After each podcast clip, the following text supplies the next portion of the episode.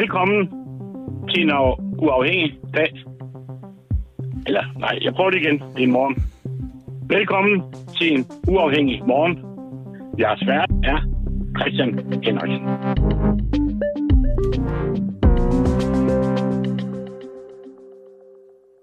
God morgen, og øh, velkommen til en uafhængig morgen, ja.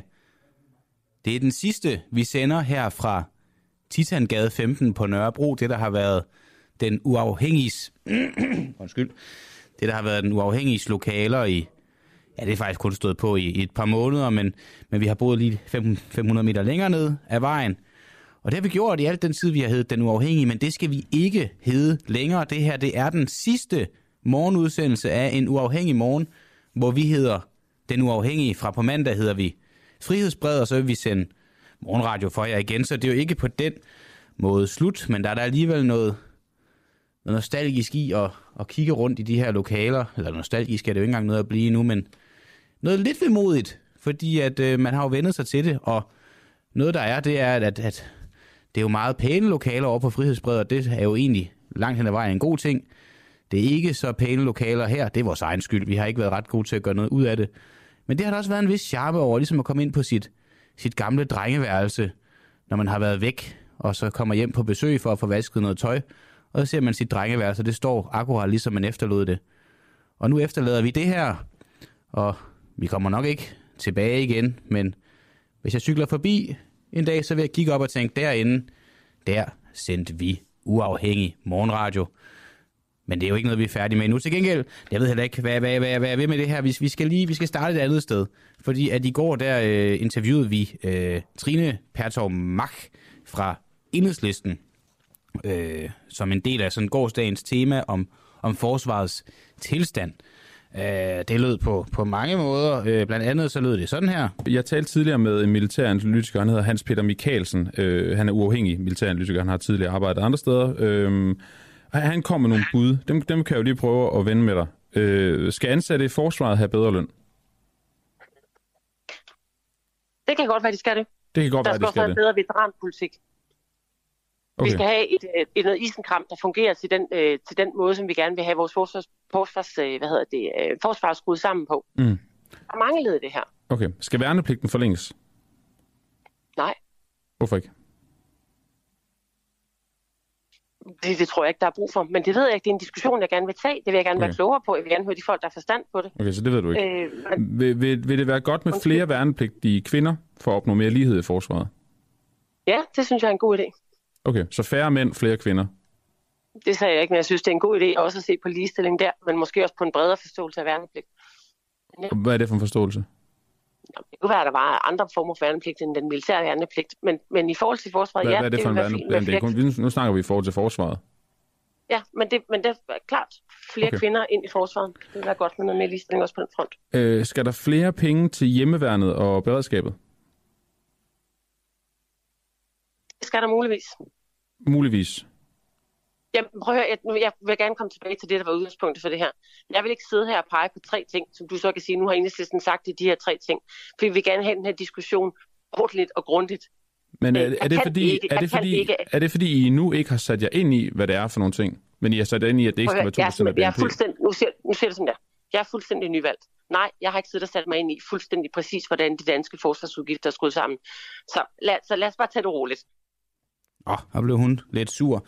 Øh, men øh, nok om det. Vi skal i hvert fald lige have en krydset af, for hun også, som hun også selv siger, hun er, hun er helt nyvalgt, og det der er, det er, at øh, vores mission er jo at få alle 179 magthavere, alle 179 folketingsmedlemmer i tale, og nu fik vi Trine i tale, så vi kan krydse hende af over i magtens hjørne, hvor min gode kollega Mads Bjerregaard lige nu står og krydser.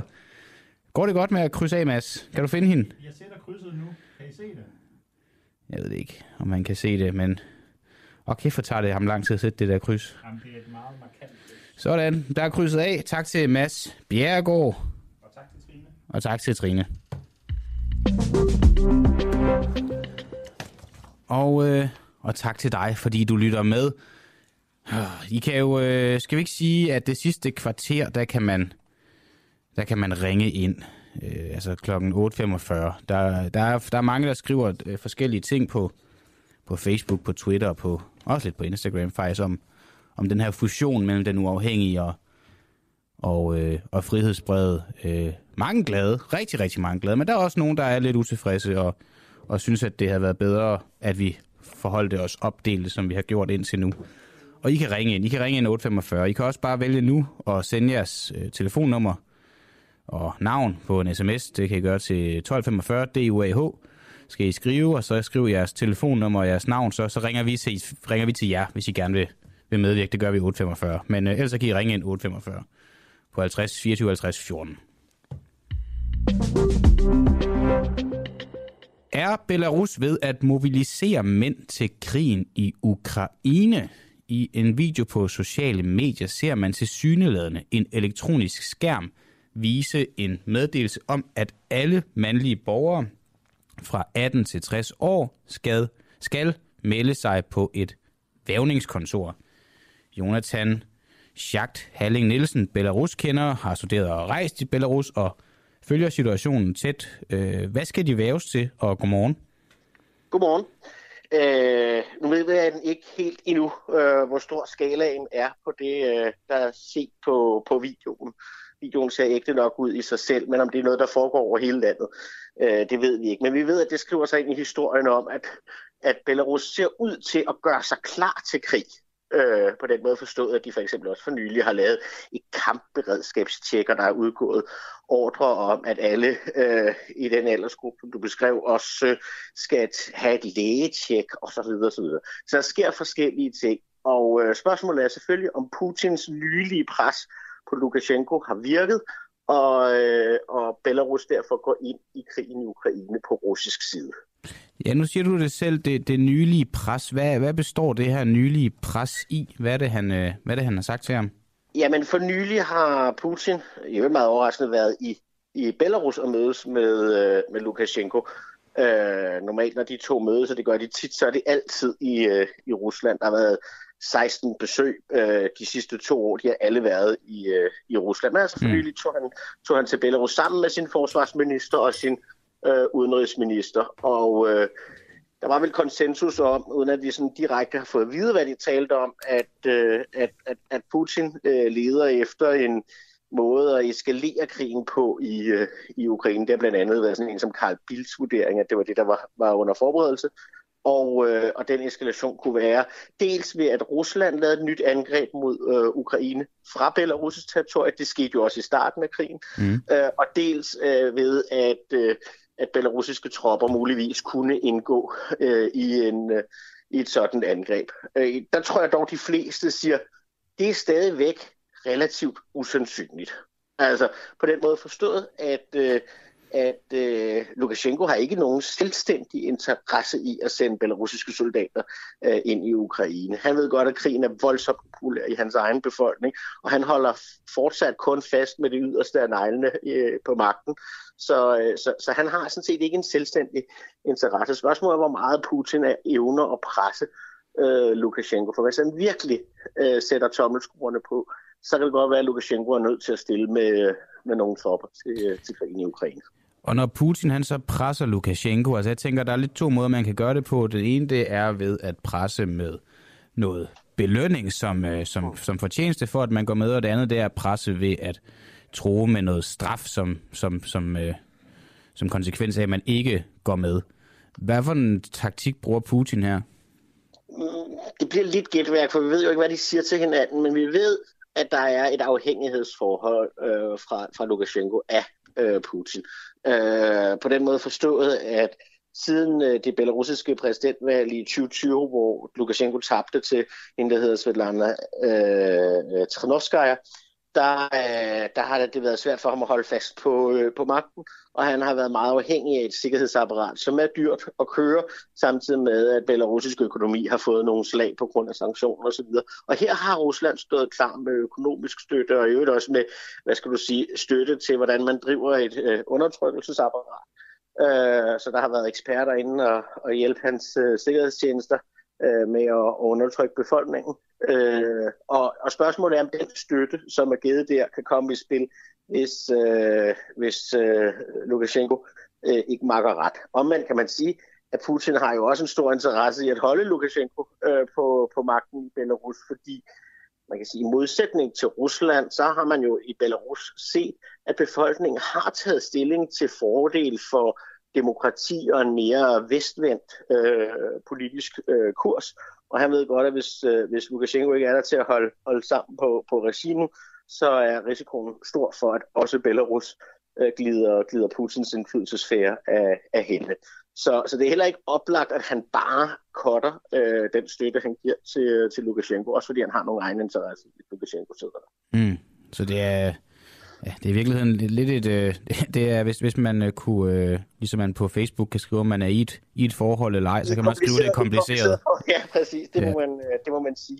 Og der har jo heller aldrig nogensinde været stor kærlighed mellem øh, Lukashenko og, og Putin. Set, tit bliver de beskrevet som, som nære venner og nære allierede. Men altså, man skal forstå, at de plejer først og fremmest deres egne interesser mm. i forhold til, øh, til, til hinanden. Men, øh, men der er ikke nogen tvivl om, at, at Lukashenko støtter øh, jo på forskellige vis øh, Putins krigsindsats. Og vi kan også øh, se, at, at de russiske mobiliserede soldater bliver i høj grad trænet på belarusiske øh, øh, militærbaser.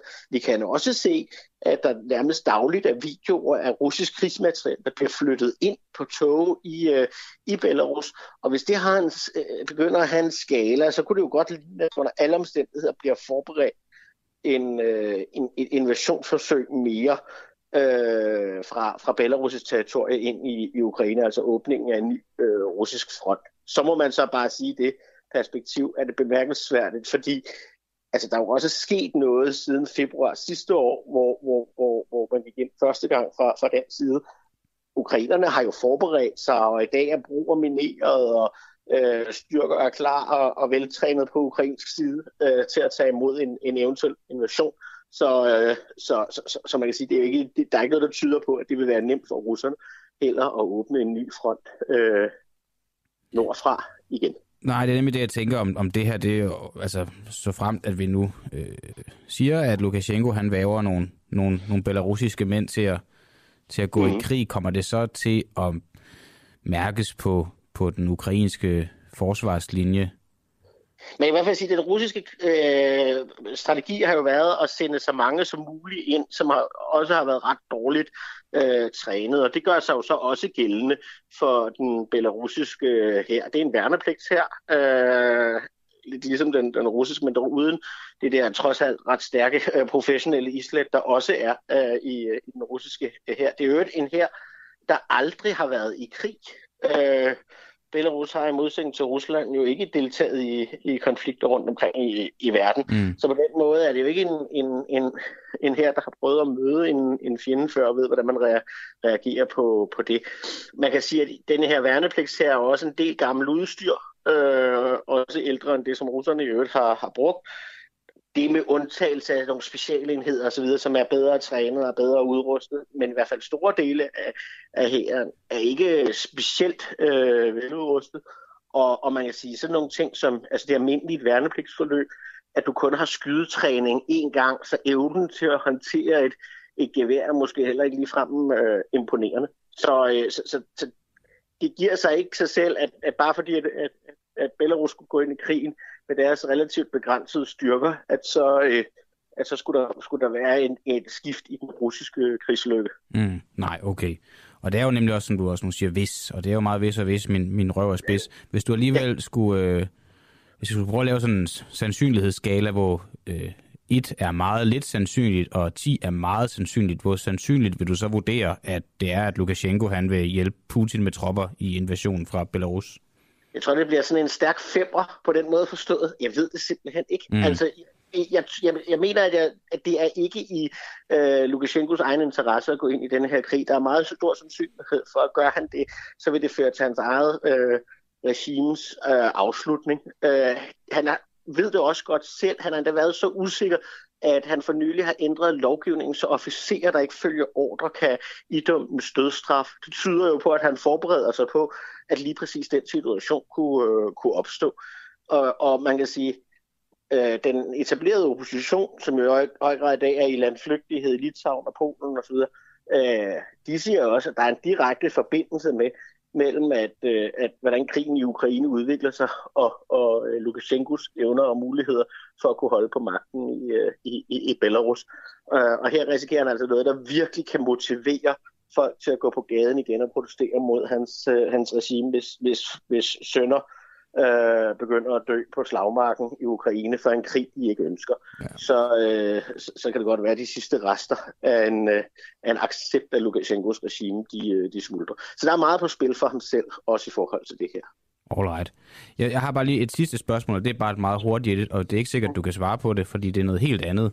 Uh-huh. Øh, vi havde bare øh, for et år siden nogle historier om, at, at Carlsberg og Jysk havde reklamer kørende på belarusisk øh, statstv, Mm. Øh, og de var skulle efter sine være blevet fjernet. Ved du, om, om der kører nogen reklamer fra Carlsberg eller Jysk eller andre danske virksomheder? Jeg ved, Jysk har truffet en beslutning om ikke at gøre det ja. øh, længere. Så, så det er i hvert fald øh, lukket. Carlsberg har ikke meldt noget ud om, at de har truffet en beslutning om det, men omvendt så, øh, så er der ikke for nylig blevet kommet rapporter om, at der har været vist reklamer okay. på Belarus øh, TV fra, fra Carlsberg eller fra deres øh, øh, underselskab. Der opstår så hele tiden denne her type historier med for, forskellige typer af virksomheder. Det er jo ikke så lang tid siden, at IKEA, som jo også er et, til stede i Danmark, øh, fik ørerne i maskinen, fordi det viste sig, at, at det blandt andet var politiske fanger, øh, som øh, lavede deres møbler på belarusiske øh, fabrikker. Så, øh, så, så, så indimellem opstår det her. IKEA har så sidenhen været ude og melde ud, at, øh, at det samarbejde bliver, øh, bliver lukket ned. Men ja. altså et samarbejde, der har løbet i, en, øh, i, i, i mere end 10 år, så, så, så de burde nu nok have været opmærksom på, hvad det var, der foregik. Jo, det kan man da i hvert fald øh, synes, at man havde haft rig mulighed for at, for at finde ud af. Jonathan Schacht Halling Nielsen, Belarus kender, øh, og meget andet end det. Øh, tak fordi du var med her til morgen, og god dag. God dag. Ja, øh, jeg ved ikke. I kan jo skrive ind, hvis I har et eller andet. Der er allerede blevet skrevet lidt. Jakob Lund, han skriver en dag tilbage. Godmorgen derude.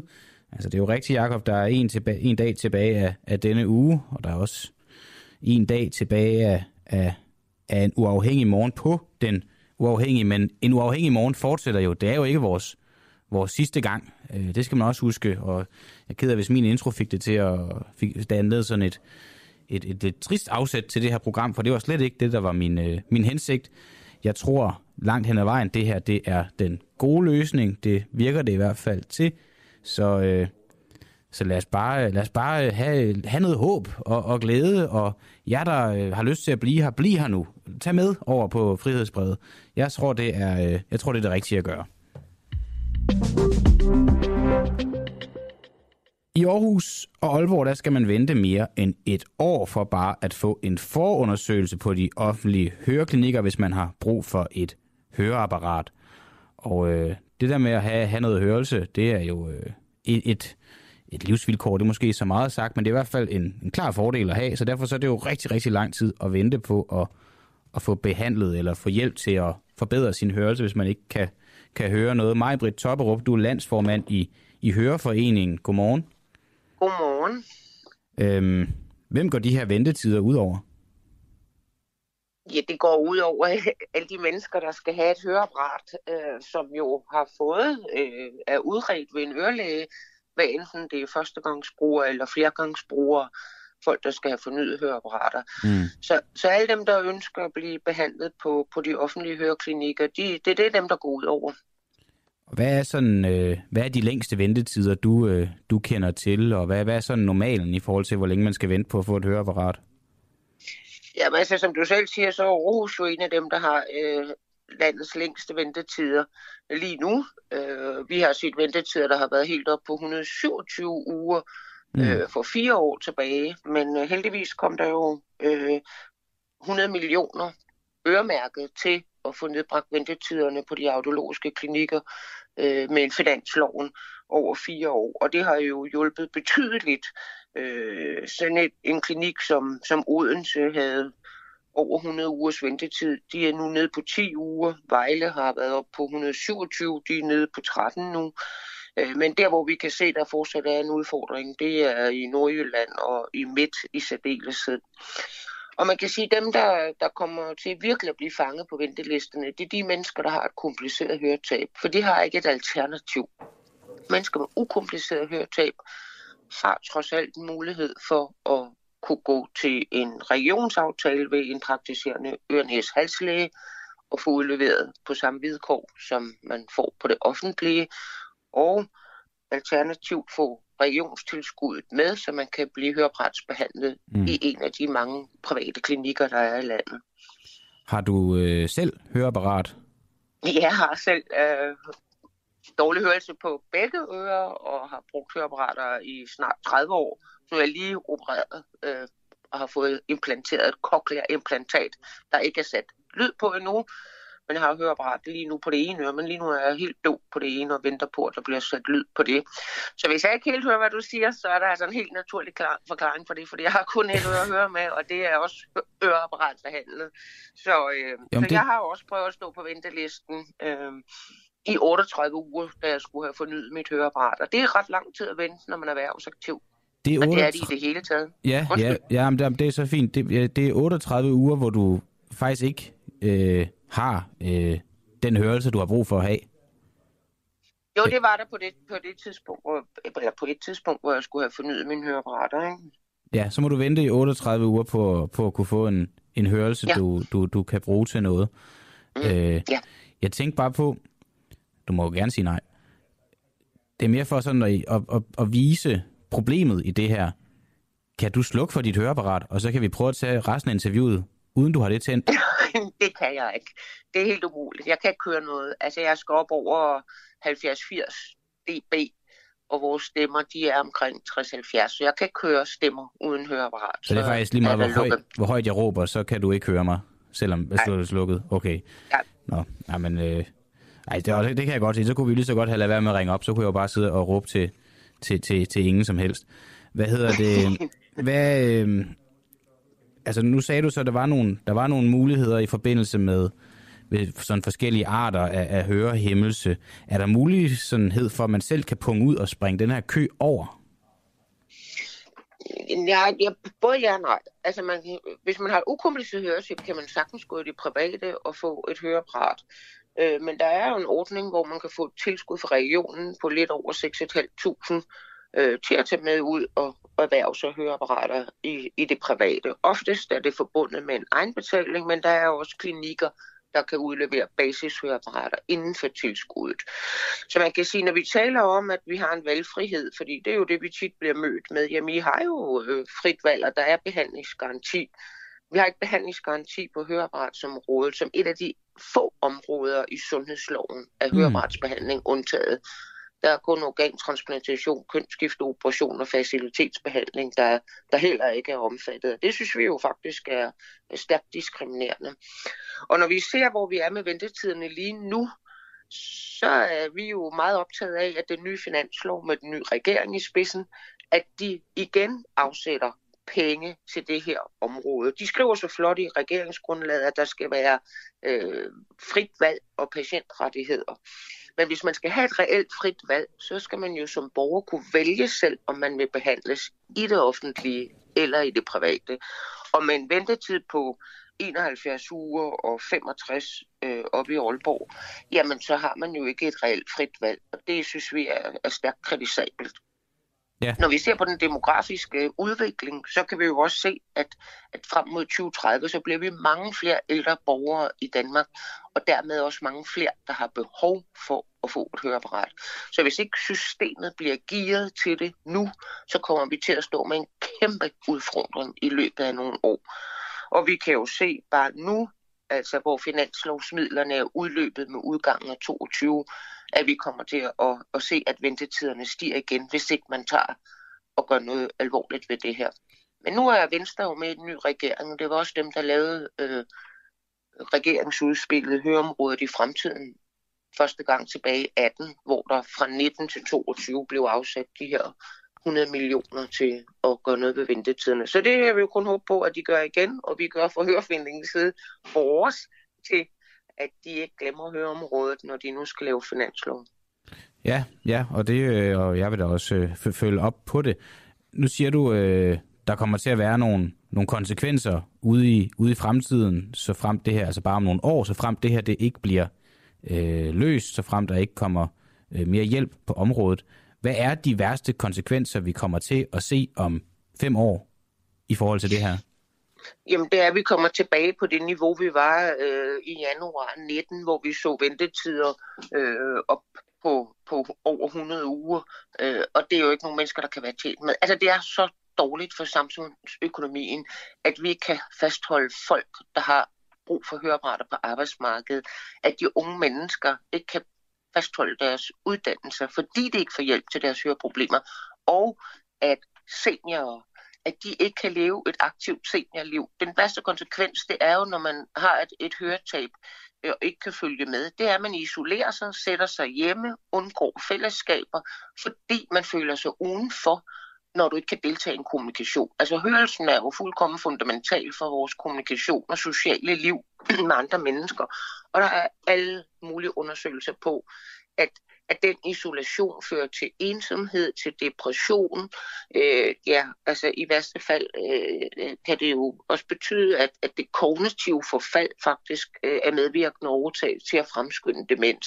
Så det er tudetosset ikke at gøre noget ved det her øh, med det samme. Og så må man sige, at det er altså en relativt billig behandling for samfundet i forhold til, hvad mennesker med høretab kan komme til at belaste sundhedssystemet på anden vis, hvis ikke de får hjælp til deres høretab. Så konsekvensen er ikke bare, at folk går rundt og ikke kan høre. Konsekvensen kan faktisk være, at vi risikerer, at folk bliver demente. Er det det, jeg hørte dig sige? Ja, og isoleret, hvad det nu, mm. altså ensomhed, man dør jo, man dør jo ikke af et høretab, men, men ensomhed er jo noget af det værste, der findes for, for mennesker. Altså det, det nedbryder jo mennesker. Og så samfundsøkonomien, vi kan jo se tilbage, at der er blevet lavet store rapporter på det her, de er godt nok ved at være gamle, men, men alene hvad det kostede i, i tabt arbejdsfortjeneste, at folk trak sig for tidligt fra arbejdsmarkedet på grund af, af, af ubehandlet høretab. Så det er, det er på alle måder en dårlig investering, at man ikke investerer kroner i øre. Kroner i øre. Majbrit Topperup, landsformand i Høreforeningen. Tak fordi du var med her til morgen og fortælle fortælle lidt om noget, jeg ikke vidste så meget om, men som jeg nu er blevet klogere på, og som jeg vil følge op på. Og så må du have en god weekend. Tak, og tak i lige måde. Kroner i øre. Ja, det er, øh, det er en sjov formulering. Øh, så det kan godt være, at de ikke kan høre så meget, men humor, det har de. Klokken 8, der, øh, der gør vi noget. Der ringer vi til først til Socialdemokratiets pressetjeneste, for vi har jo så mange så mange henvendelser, vi, øh, vi ikke har fået svar på. Og nu synes jeg jo bare, hvis de lige pludselig når til bunds i bunken og når til vores henvendelser øh, på interviewforspørgseler, så er det ærgerligt, hvis de retter svarene mod den uafhængige, for det kommer der ikke til at være noget, der på sin vis hedder længere. Det hedder jo frihedsbrevet, så klokken 8, der, der ringer vi til dem og gør dem opmærksom på, at vi laver et lille skift, og øh, minder dem lige om, hvad det er for nogle henvendelser, der vi har liggende. Og så ringer vi også til sundhedsordføreren i Socialdemokratiet, Rasmus Horn Langhoff. En mand, der øh, øh, både har horn i sit navn, men også et, et horn i siden på blandt andet mig. Han har ikke ville stille op til interview på den uafhængige en eneste gang. Og det er altså på trods af, at han har været sundhedsordfører i et regeringsparti under en hel coronapandemi, så han ikke vil svare på et eneste spørgsmål om regeringens coronahåndtering, om sundhedstilstanden i Danmark. Vi har også haft et sundhedssystem, der lå ned, der blødte, sygeplejersker, der råbte op, vi har brug for hjælp. Han har ignoreret os igennem det hele. Det har lykkedes ham indtil i dag, forhåbentlig overhovedet ikke at have sin stemme i den uafhængige. Men vi ringer til ham. Det er uden aftale. Vi ringer til ham klokken 8, og, øh, og så gik den sgu ikke længere. Så var han med. Så er han med der, forhåbentlig. Nå. Og I kan jo også stadigvæk skrive ind, hvis I har spørgsmål eller et eller andet. Der, der sker jo meget i, i, i for os, ja, og jeg får så at vide, at Mads Bjergaard, han ikke er sundhedsordfører længere. Det er jeg sådan set godt klar over, men det har han jo for helvede været under hele coronapandemien, og han har ikke vel svare på det eneste spørgsmål. Mads, hør nu efter. Ja, så må jeg tage den her en gang til. Ja, det er Flemming Møller Mortensen, der er sundhedsordfører. Det er jeg også godt klar over, men han har jo ligesom ikke kunne stå til ansvar, fordi han har ikke været sundhedsordfører i den periode, hvor at vi gerne har vil svare svar på vores spørgsmål. Vil Mette Frederiksen sende endnu flere pensionskroner i en underskudsforretning? I det nye regeringsgrundlag fremgår det, at regeringen vil tage initiativ til, at ATP i endnu højere grad kan investere i dansk iværksætteri, startup virksomheder med videre. Men ATP har længe stået over for en kras kritik af deres ageren og investeringsstrategier, som har medført store tab. ATP, hvad er det egentlig? Jeg ved ikke så meget om det, men det er der en anden, der ved. Han hedder Thomas Berndt Henriksen.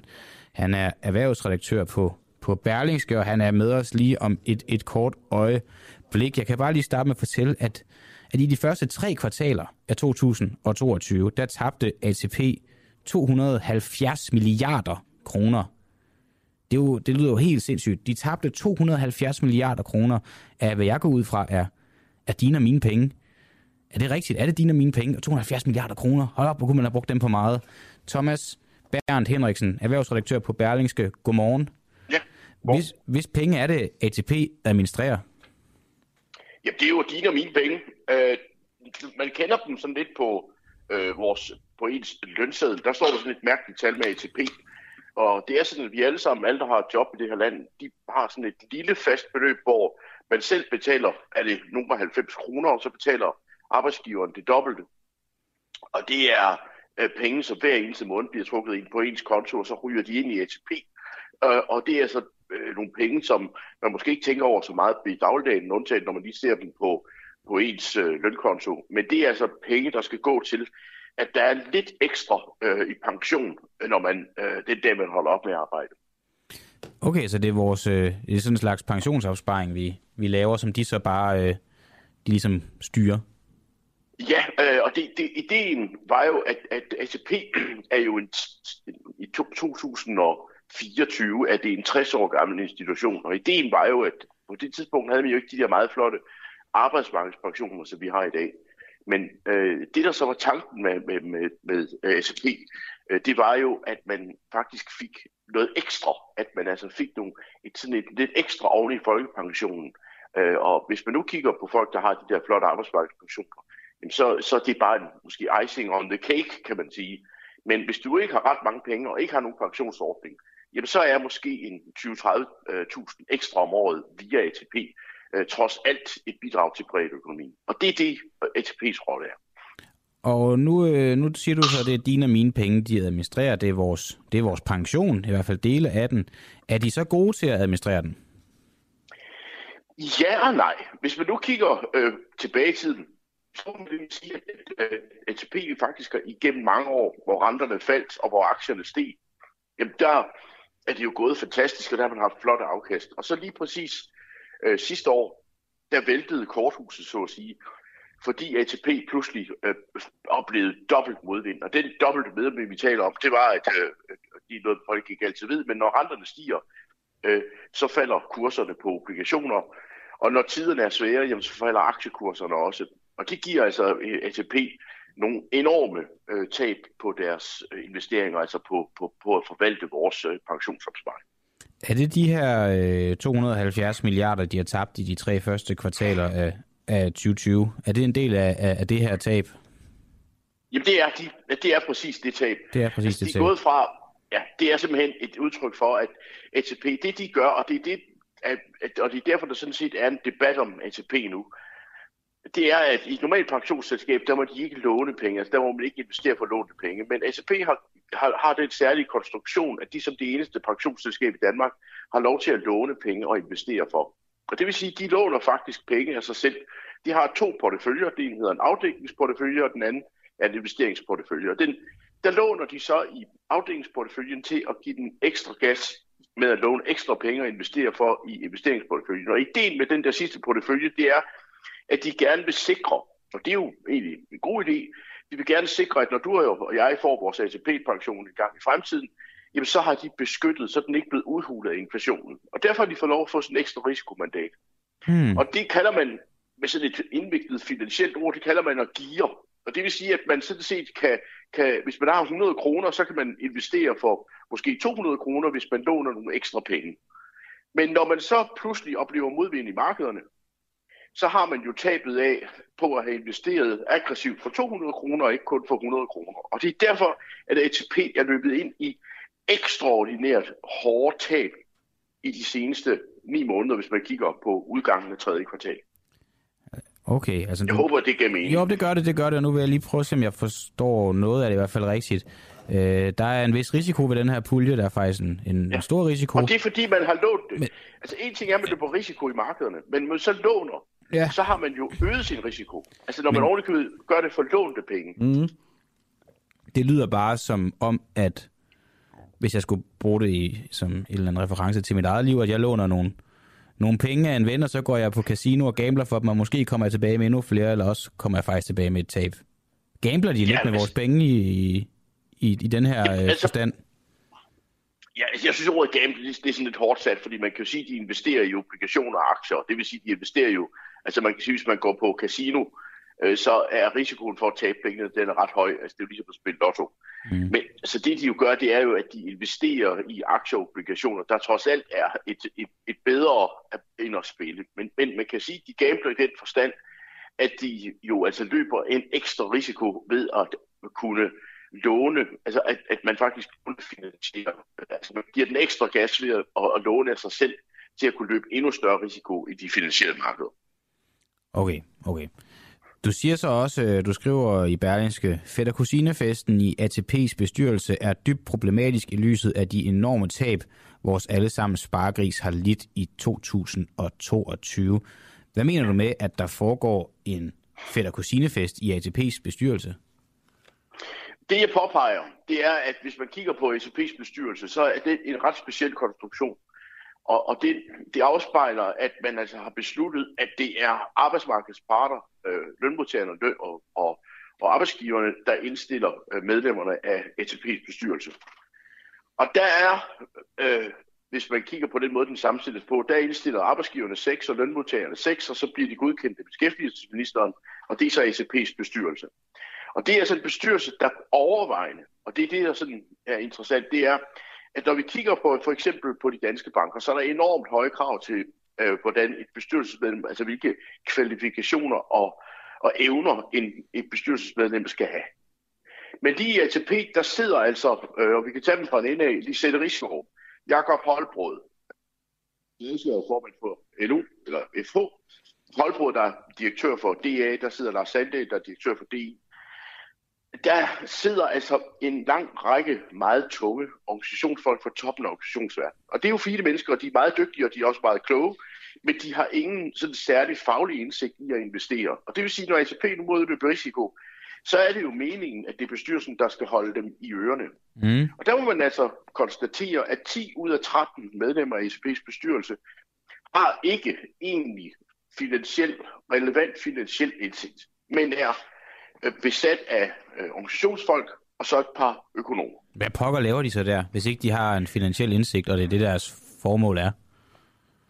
Ja, og det er jo det så spørgsmål, jeg tæder mig at stille, det er, at man kunne da godt forestille sig, og det synes jeg kunne være helt ok, at der sad nogle organisationsfolk, men det er balancen i bestyrelsen, Mm. der for mig at se er problemet, øh, fordi man har sådan en øh, normalt, man, man taler om for eksempel i forhold til bankerne, man skal være fit and proper. Og fit and proper er virkeligheden går både på bestyrelsens samlede sammensætning, og så går det på den enkelte personer. Det vil sige, at man kunne glimrende forestille sig, at de selv risiko kunne sidde i ATP's bestyrelse, som et udtryk for, at man ønskede at have lønmodtagerinteresser repræsenteret.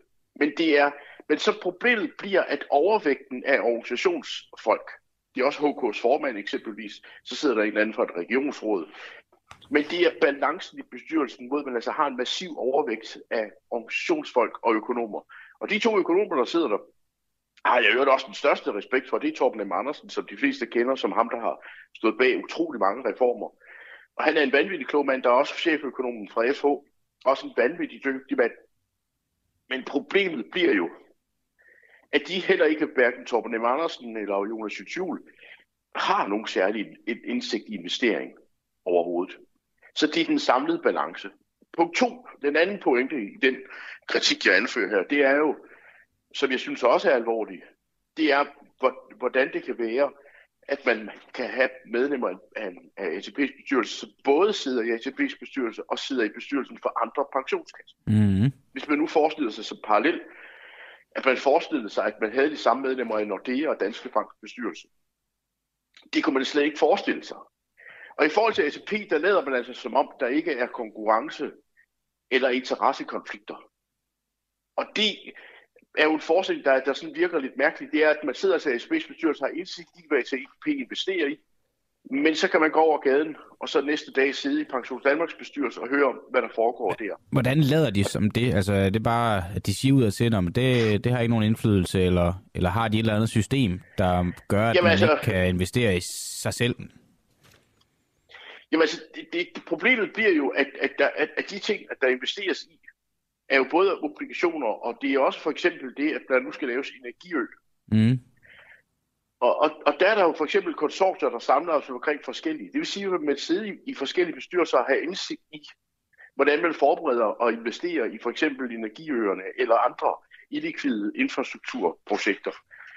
Så vi må i hvert fald have en debat om, hvordan det kan være, at man inden for pensionssektoren altså åbenbart lader som om, der ikke er konkurrence- og interessekonflikter. Altså det vil faktisk være helt utænkeligt, at man både sidder i Danske Banks og Nordeas bestyrelse samtidig. Men når det gælder pensionskasserne, så er det på kryds og tværs, at man sidder øh, i bestyrelser. Jeg vil ikke tale de medlemmer, som i øvrigt har en dyb faglig indsigt. Øh, Anne Broeng, som er en meget, meget dygtig øh, tidligere investeringsdirektør i, i, i, i, i, øh, øh i en af de store pensionskasser. Hun er øh, i PFA faktisk, øh, men hun er altså medlem af bestyrelsen i ATP, og så er hun formand for bestyrelsen i pensionsselskabet Venlig.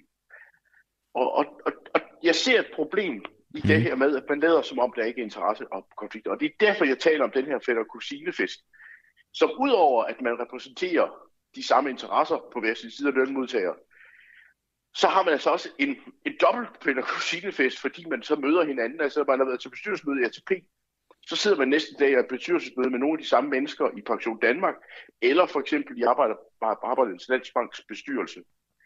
Øh, og, og, og, og, og det er jo, i hvert fald når vi taler om at drive og være professionel, så er det her problematisk. Ved du, at øh, det er problematisk, eller er det bare genstand for at kunne blive problematisk? Altså har der været eksempler på, at man kan se, det her, det holder ikke, det her system? I hvert fald kan man sige, at vi i hvert fald har en meget forskelligt syn på banker og pensionskasser. Ja. Øh, vi ved jo fra bankerne, at vi kunne ikke, altså det, vi ved jo for eksempel med den diskussion, der er om konkurrence mellem bankerne, at, at, der, at det ville være totalt udelukket, at man sad både i Danske Bank og Nordeas bestyrelse. Men har man, altså er der eksempler på, i, i, i lige præcis det her tilfælde med ATP og bestyrelsen her, at man kan se, der er investeringer, der er lavet, som, som er rådet i, i, i en kasse, som bestyrelsesmedlemmerne også selv sidder i i den anden ende? Nej, det ved vi ikke. Nej. Men det vi ved, det er jo, at, at der er nogle interesser, der mødes. Øh, og, og, og, og det er, vi har jo heller ikke sager for bankerne, hvor vi har det her problem. Men man har jo netop nogle regler op, hvordan man skal opføre sig for at undgå, at det kommer. Mm. Og nu har vi så de store tab i ATP nu her. Og der kan man sige, er der fagligt, har der været, i den bestyrelse i ATP, har der været tilstrækkelig faglig modvind til ATP's ønske om at tage mere risiko. Og, og derfor kan man sige, hvis man skulle sige, at der er et problem, så kunne man jo diskutere, om der i virkeligheden er, er, i virkeligheden er et problem. Fordi en af grundene til, at ATP skal løbe så meget risiko, det er, det er at øh, en af grundene, man skal løbe meget risiko, det er fordi, at vores bidrag til ATP ikke er indeksreguleret, altså reguleret til takt med inflation. Og så har man sagt, for at sikre, at ATP sådan set kan nå det afkastmål, dermed beskytte realværdien, så skal de have lov til at tage ekstra risiko. Mm. Men man kan sige, at der er den interesse modvægt i ATP's bestyrelse, at øh, hvis man kigger på, øh, på, øh, på, på arbejdsmarkedspensionerne, dem er fagbevægelsen og sådan set også arbejdsgiverne interesseret i at beskytte. De har ingen interesse i, at ATP skal have en større rolle i forhold til arbejdsmarkedspensioner. Så man kan godt sige, at i virkeligheden har den her interessekonflikt måske i virkeligheden skadet ATP, fordi man har givet dem et større risikomandat, end man egentlig havde behov for. Men hvorfor er det først nu, du er ude og kritisere det her egentlig? Altså, det, bestyrelsessammensætning er, er noget af det, du kritiserer. Den har jo været tilfældet også dengang, at, at det gik godt. Hvorfor er det først nu, ja. hvor de lider tab, at du retter din kritik? Ja, nu er det så faktisk ikke første gang, jeg retter kritik af sammensætningen af bestyrelserne. Har du gjort det, mens ATP. der var modvind, eller medvind, undskyld, Øh, jeg, ATP? jeg, har, jeg, har, jeg har kritiseret sidste år, øh, at der var en masse dobbeltroller i pensionssektoren. Men du har ret, at, men du, dermed, skal vi sige, det er jo også den kritik, vi har hørt fra ATP selv, der siger, hvorfor råbte de ikke vagt i gevær, da det gik godt? Mm. Men der må vi jo bare Men det er vel sige, også rigtigt nok. sådan- Hvorfor, hvorfor gjorde I ikke Jamen, det? det, det er rigtigt, men det er jo det samme, man kan sige med finanskrisen. Hvorfor var der ikke nogen, der råbte op, før krisen kom? Hvorfor var det, vi skulle helt hen til krisen, før vi fik øh, ry- ryddet op? Og, og der må vi jo bare sige, at, at ATP har jo holdt fast i over for offentligheden, at den forretningsmodel, de havde, ville fungere. Og her Men det er da meget nemt at komme nu, hvor det er, det går galt, så at sige, om den fungerer ikke alligevel. Altså, det har da været, øh, det har da været Jamen, altså, fedt at skal jo- kunne se det, før det gik galt. Det er vel også derfor, man siger med finanskrisen, hvorfor råbte vi op så sent? Jamen, det er jo rigtigt nok, det skulle vi have gjort noget før. Nu kan man se, nu vil det også ved at gå galt her, så, øh, så havde det ikke været en fordel, hvis du havde lavet din kritik for tre år siden. Jo, øh, men der har jo faktisk også, vi har for eksempel haft kritisk, nu vil jeg bare lige sige, hvad vi har lavet på Berlingske. Vi har faktisk lavet kritisk model, for eksempel af den måde, man har øh, givet uddelt bonusser øh, til medarbejdere i ATP. Vi har faktisk haft en kritik af, af modellen. Mm. Men det der jo er situationer, det er, jo- det er jo rigtigt. Men ved- virkeligheden er jo desværre altid så, at man tager fat i ting, når det bliver et problem. Og nu kan vi jo se, at den forretningsmodel, som ATP voldsomt har forsvaret, jo faktisk nu er i modvind.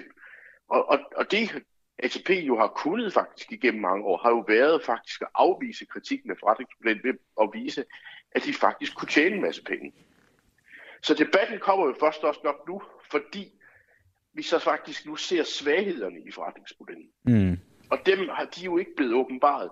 Og der har vi jo også levet i en verden i mange år faktisk, hvor, øh, og det er det, vi kan se på afkastprofilerne, det har jo været, at at i de år, hvor aktierne gik dårligt, jamen, så gik obligationerne godt. Og det, der så er sket i 2022, det er, at begge aktivklasser har klaret sig dårligt. Og det er jo, skal vi sige, det som ATP øh, forretningsmodel ligesom bygget på. Og så må vi sige punkt to, at, øh, og det er jo den anden del, det er jo, at øh, det er også først for så rigtigt her for nylig, at vi har begyndt at se meget magtfulde og klare stemmer, der kritiserer ATP, for eksempel Jesper Rangvid og Henrik Ramlau Hansen, altså professor Jesper Rangvid, der lavede den store finanskrigsudredning, og så Henrik Ramlau, der er tidligere CFO, eller finansdirektør i Danske Bank. Mm. All right. Men, Thomas, det er jo, men du har jo ret ja, på den måde, at, at, øh, at man kunne da have drømt om, at, at, men det er altid sværere at ændre på dårlige forretningsmodeller, når de går godt, og det er nemmere at ændre dem, når det går dårligt. Jo, jo, den del kan jeg sådan set også godt forstå. og Når det går godt, så er det jo også, øh, kan man tænke, hvorfor, for, hvorfor pokker begynder at lave om i det nu. Men, øh, men det er altid også nemt at være bagklog. Men øh, vi, jeg synes, det var en god ja. Ja. snak, Thomas Bernd Henriksen, erhvervsredaktør ved er Berlingske. Jeg blev klog. Øh, klogere i hvert fald. Klog, det bliver nok aldrig. Men øh, tak, fordi du var med, og god weekend. Er lige måde. Det er godt. Tak. Ja, det var med med... Øh, altså, det er, jo, det er jo vanvittigt, at der sidder folk og, øh, og administrerer det her med en, og så mange penge, og med interesser i det ene og det andet, og, og de er fedtet ind i, i hinanden, og det er måske nogle gange et meget godt billede på, at, at korruption eksisterer ikke i Danmark. Øh, eller gør det, det ved jeg ikke.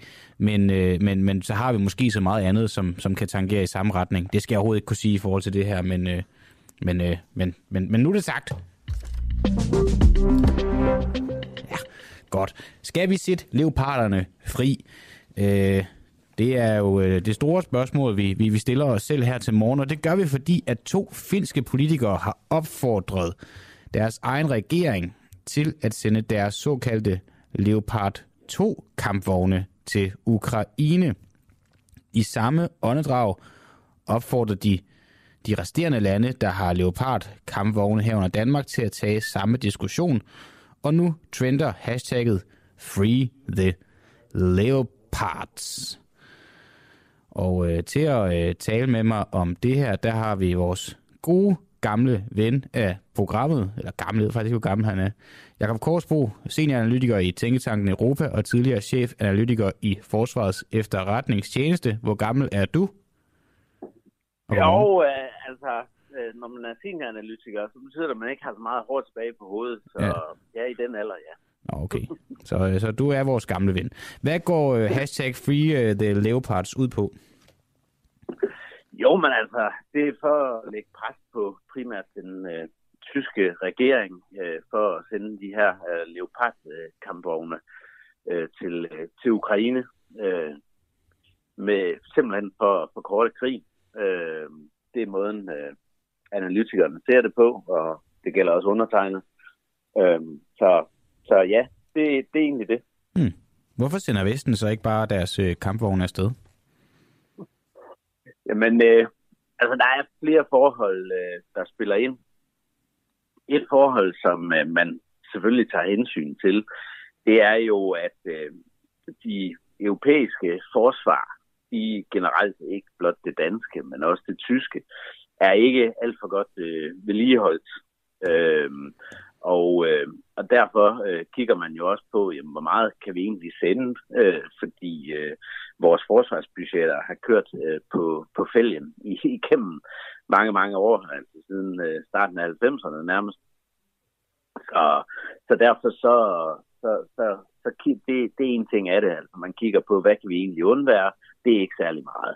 Øh, det næste, det er, øh, at der er jo også den her eskalationslogik, som, øh, som nogen tror på, at øh, det hele bliver meget værre. Russerne de bliver endnu mere brutale og vil måske begynde at lege med atomvåben og den slags, hvis vi sender ukrainerne øh, kraftigere våben. Og, øh, og det må jeg sige, det er ikke en, en logik, jeg tror på. Øh, altså, uh, Men russerne eskalerer, hvis de vil eskalere.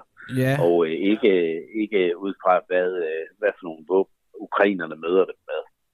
Nej, men alligevel, hvis man, hvis man presser nogen trængt nok op i et hjørne, så på et eller andet tidspunkt, så enten så ligger de så ned, eller også så går de amok. Det, den her rotte-analogi, som mange ynder at bruge, ja, ja. Jamen, altså, som, som, som, øh, som jeg siger, øh, det, det, er, det er noget, som der ikke er, er hvad kan man sige, nogen, øh, nogen begrundelse for. Altså, øh, de har et krigsmål i Rusland, og det er at at ende øh, Ukraine som levedygtig stat, og øh, de vil alligevel øh, gøre alt, hvad de kan for at, at opnå det mål. Øh, så så, så altså det, det her, det har ikke noget på sig. Øh, det, det, det mener jeg vidderligt ikke, fordi det der med at gå fra en øh, konventionel øh, krig øh, til en øh, masseudlæggelsesvåben øh, anvendelse, der er, der er langt.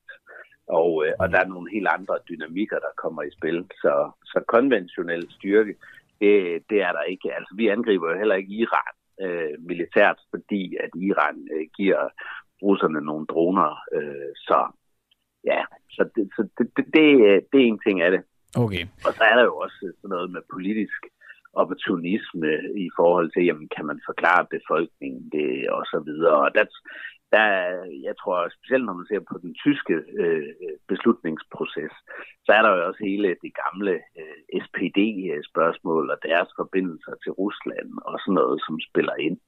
Men, øh, men det er faktisk nogle, nogle tyskere, der har startet det her Free the, the Leopards hashtag. Og hvad er det for en diskussion, der er i Tyskland omkring de her øh, kampvogne, de her leoparder? Jo, altså, der er en, øh, altså, der, der, der er jo den gamle historik, øh, som, som gør det svært for, for tyskerne at, at træffe den her type beslutninger. Og, øh, og det, er jo, det er jo noget, der, der ligesom herver øh, bredt i det politiske øh, spektrum. Men der, der vil jeg sige, at min læsning af det, den er, at de fleste sådan ved at være ude over øh, i, øh, i Tyskland.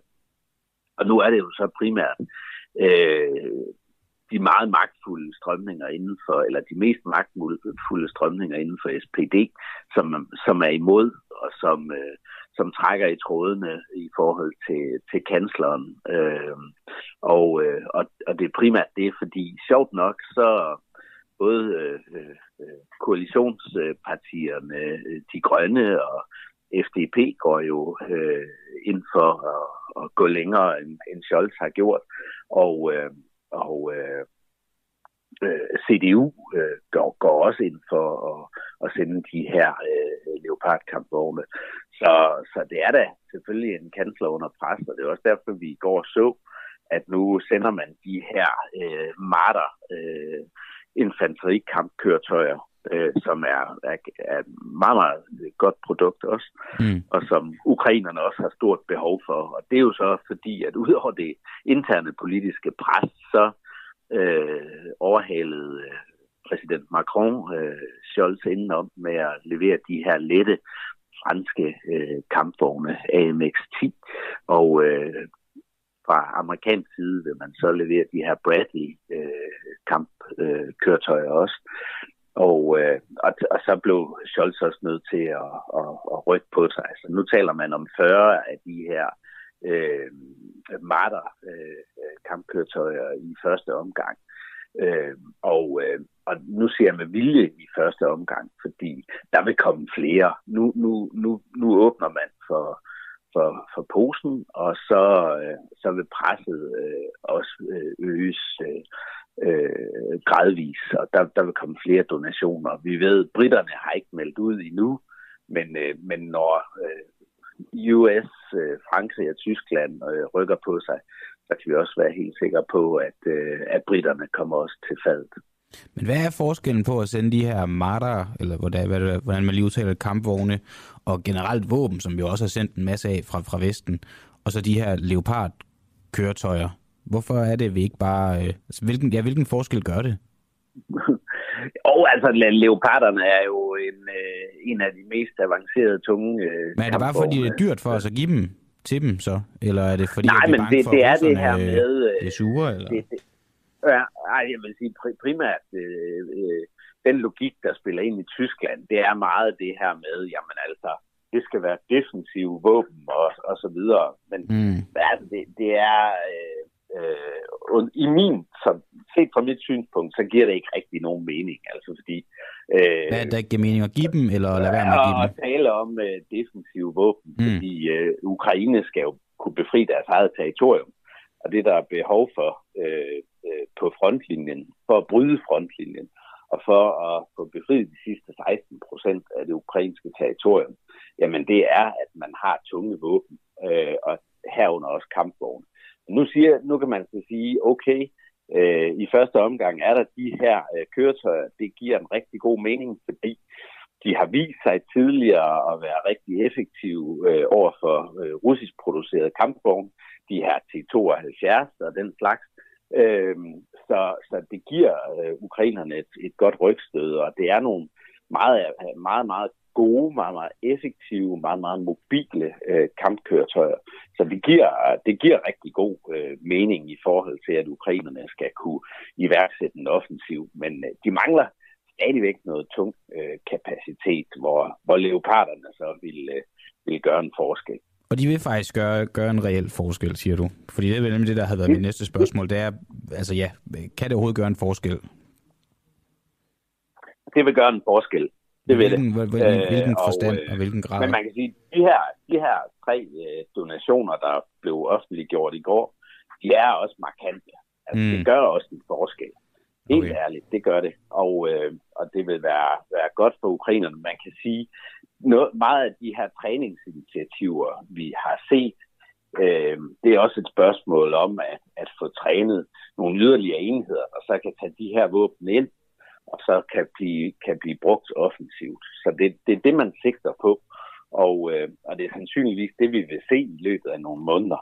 Øh, så, så jeg lavede sådan et, en scenarieanalyse på Tænketanken her lige før jul, Ja. hvor jeg lidt skrev om, jamen, hvor sandsynligt er det blandt andet, at ukrainerne kan lave øh, offensive manøvrer, der virkelig batter til noget. Og øh, den beskrev jeg som middel, men det er lige præcis de her våben, der gør, at sandsynligheden for, at øh, ukrainerne kan lave gennembrud af de russiske linjer, den øh, kommer til at stige nu.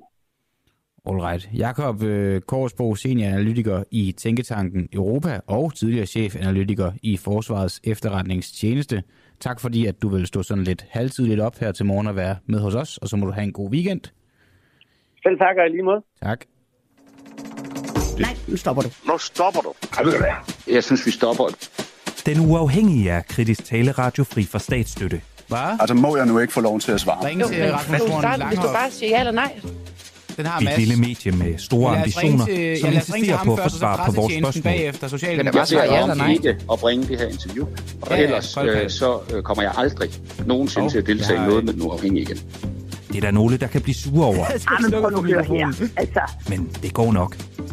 Vi sender vores prisvindende morgenflade live alle hverdag fra 7 til 9 og derefter som podcast. Som medlem støtter du vores arbejde og får adgang til eksklusivt indhold. Det koster 59 kroner om måneden eller 499 for et år. Bliv medlem i dag på dua.dk. Prøv nu at høre efter. Lad nu være med at snakke til mig. Hvad jeg siger, jeg ikke udtalelse har, så er det fordi, jeg mener det.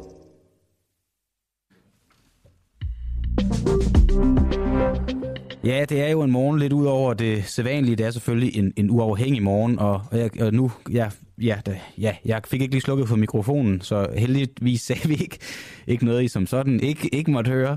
Øh, generelt siger vi faktisk meget sjældent ting, der I, I ikke må høre. Men, øh, men som jeg lige fik øh, proklameret, ja, så ringer vi til Rasmus Horn Langhoff her lige om, lige om ganske kort øjeblik. Øh, 8.45, der kan I ringe ind. Der kan I fortælle, hvad I tænker om den her fusion mellem den uafhængige og, og frihedsbredet, som jo sker allerede fra på mandag af. Fra på mandag sidder jeg ikke her på Titangade 15 under den uafhængige faner. Fra på mandag sidder jeg på Vandkunsten øh, 8, Vandkunsten 8, får jeg at vide, øh, under Frihedsbreds faner og sender morgenradio. Så vidt jeg ved lige nu, er det med medvært Maja Tækkeli, vi vil sende sammen på mandag, tror jeg nok. Ja, der er i hvert fald, vi skal til et møde i dag, og der får vi en masse at vide. Øh, og det hele er oppe i luften og sådan noget. Det er en kaosmorgen også på mange måder. Jeg kan fortælle, da vi møder ind klokken 6 her til morgen, der er ikke noget internet. Der er ikke noget internet i hele bygningen. Indtil klokken den er 10 minutter i syv, har vi ikke noget internet. Det er kun fordi den gode Mads Bjergård, han øh, får koblet sin telefon til computeren, så vi kører faktisk på Mads Bjergårds internet. Øh, morgenjournalist i dag, Mads Bjergård, og også øh, journalist her på Den Uafhængige. Og tak til dig, Mads. Det må trække en helvedes masse data, det her. Jeg ved ikke, har du fri data, Mads? Nej, det har han ikke. Så, øh, så lad os bare... Vi kan sende tre timer i dag, så. Lad os bare lad os køre den flad. Vi bliver ved med at sende ind til Mads, ikke har mere data. Men nu skal vi nemlig til det. Nu ringer vi til Rasmus Horn Langhoff. Et, et koldkald, det er det, vi kalder det, når man ikke har en aftale på forhånd. Og det er jo fordi, at, øh, at han ikke har vil vende tilbage på nogle henvendelser fra den uafhængige nogensinde. Og han har været sundhedsordfører under coronapandemien. Uh, jeg er nervøs lige nu. Jeg ved, han kan ikke lide mig. Tager han den, tager han den ikke? Det er det store spørgsmål. Hvis han ikke tager den, så lægger vi bare lige en besked på hans telefonsvarer. Klokken er 8. Jeg går ud fra, at han er oppe. Jeg tror, han er en morgenfrisk type. Du har ringet til Rasmus Horn Langhoff. Jeg har ikke mulighed for at tage telefonen, men okay. du er velkommen til at sende mig en sms ja, det. på 61 ja. 62 51 1 eller en e-mail på rasmus.langhoff ft.dk. Hallo? Jeg ved ikke, er der er jeg på en telefon? Der! Oh. Hej Rasmus, det er øh, Christian inden fra den uafhængig. Jeg ved ikke, om du aflytter din telefonsvar. Øh, du er, vi er i radioen nu, eller du er jo så ikke, det er jeg. Øh, og ja, det er der vel egentlig ikke noget i vejen for, når det er bare en telefonsvar. Jeg vil bare sige til dig, at du har jo undgået os øh, i al den tid, vi har eksisteret. Du har været sundhedsordfører under en coronapandemi, og du har ikke vil stille op til et eneste interview hos os om regeringens coronahåndtering. Jeg ved godt, du ikke er sundhedsordfører længere, men det var du altså i en periode, hvor at det om nogen var vigtigt at, at svare på spørgsmål, især kritiske spørgsmål, fordi der var meget kritik omkring den her coronahåndtering. Vi vil stadig gerne snakke med dig. Så vil jeg bare lige fortælle dig, at fra på mandag, der hedder vi ikke længere den hed uafhængig, der hedder vi frihedsbrevet. Så hvis du nu alligevel skulle ske ombestemme dig og gerne vil stille op hos os, så er det altså hos frihedsbrevet. Øh, og det håber jeg, at du vil gøre. Øh, så, øh, og så god weekend også, og, og pas på dig selv, og øh, jeg håber bare, jeg håber, du har det godt. Øh, og så, så snakkes vi forhåbentlig ved. Så det var bare det. Hej hej. Så. Det kan godt være, det er åndssvagt det her. Øh, skal vi ringe til pressetjenesten, eller skal vi lade være? Jeg får øh, Oliver ryster nej på hovedet. Og Mads Bjergård, hvad, hvad synes du? Skal vi ringe til Mads Bjergård? Løfter skuldrene. Det er... Hvad synes I? Kan I ikke lige hurtigt skrive ind på øh, en sms til 1245 eller på, på vores øh, kommentarfelt? Ja, hallo, det der lytterinddragelse. Vi lader det være op til jer. Skriv nu i Facebook-kommentarfeltet eller en sms til 1245. Skriv DUAH. Skal vi ringe til pressetjenesten og fortælle dem, at vi fra nu af vil hedde Frihedsbrevet, og at derfor så alle de henvendelser, vi har haft liggende hos dem, skal rettes tilbage til Frihedsbrevet og ikke til den uafhængige. Hvad, hvad tænker I? Skriv, skriv nu. Linjerne er åben. Linjerne er åben. Har vi ikke... Øh, du lytter lige nu til Den Uafhængige. Danmarks måske mest kritiske, nysgerrige og levende radio. Hvis du har en god idé til en historie, så skriv til os på Facebook eller send os en mail. Adressen finder du på hjemmesiden.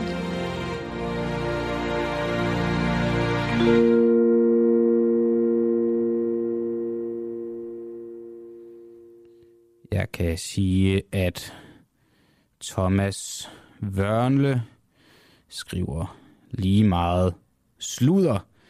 Nikolaj Mark Ødum skriver, så ring da.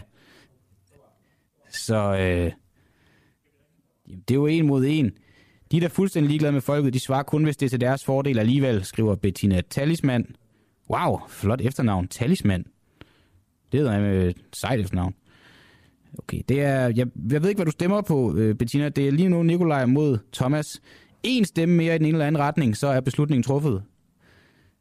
Øh, ja, ja, ja, ja, ja, ja, ja, ja, ja, fægt. Hvad, hvad gør vi? Vi ringer nu, vi ringer nu, nu ringer vi. Beslutningen er taget fra Oliver Nubbenau. Hallo? Hej, det er Socialdemokratiets far. Hej så, du taler med Christian Henriksen. Jeg er journalist og vært inde på radiomediet Den Uafhængige. Det hedder vi lidt endnu. Jeg, jeg, ja. jeg er også i radioen lige nu, og det skal du bare vide, fordi du skal jo have mulighed for at sige, det vil jeg ikke medvirke i. Øh, jeg ringer, fordi at vi skifter til at hedde Frihedsbrevet her på mandag. Jeg ved ikke, om du har hørt det. Og jo, det har jeg godt hørt, ja. Ja, okay. Og vi har bare en del henvendelser liggende hos jer. Vi har prøvet at få, få en række politikere i, i tale fra Socialdemokratiet, og det er ikke lykkedes os.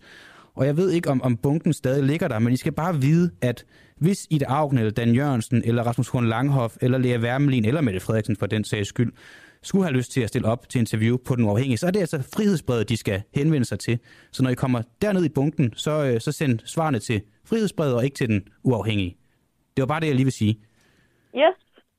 Og, øh, Frihedsbrevet, det er modtaget. Godt. Hvor langt er I i bunken? Er, er, vi, er, vi, ved- er vi ved at være dernede, eller, eller skal vi regne med, at der nok går lidt tid endnu? Altså, øh, det skal jeg lige forhøre mig om. Jeg, øh, jeg har ikke nogen ting på min blog, som er fra jer, men det kan jo godt være, at der er andre i afdelingen, der har. Det vil jeg næsten gå ud Så fra, ellers så det skal vi i hvert fald have dem sendt afsted igen.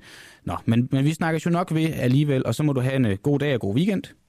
Ja, men lige. Og Tak. held og lykke med alt det nye. Ja, Jo, hej. tak. Uha. Nå, det lød egentlig som om, at øh, ja, hun havde så ikke kendt ikke til nogle af vores henvendelser, men det lød da faktisk til, at, at det var velmodtaget, og at, at vi måske vil høre, vil høre fra dem. Det, det kunne jeg da i hvert fald godt tænke mig.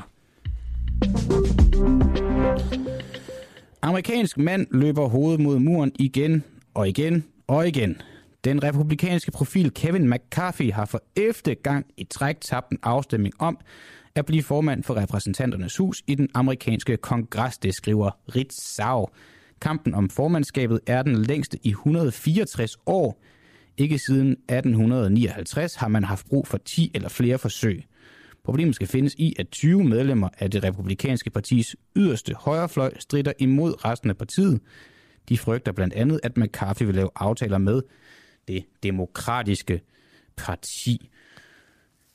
11 gange i træk har han tabt en afstemning. Altså hvis det var mig, så ville jeg måske nok nu begynder sanden, at så er jeg bare ikke ønsket. Har forholdene på et opholdssted ved Majbo været ude af kontrol? Seks pædagoger er tiltalt for at have slået og begået overgreb mod fire børn. I dag finder den anden af seks retsdage sted.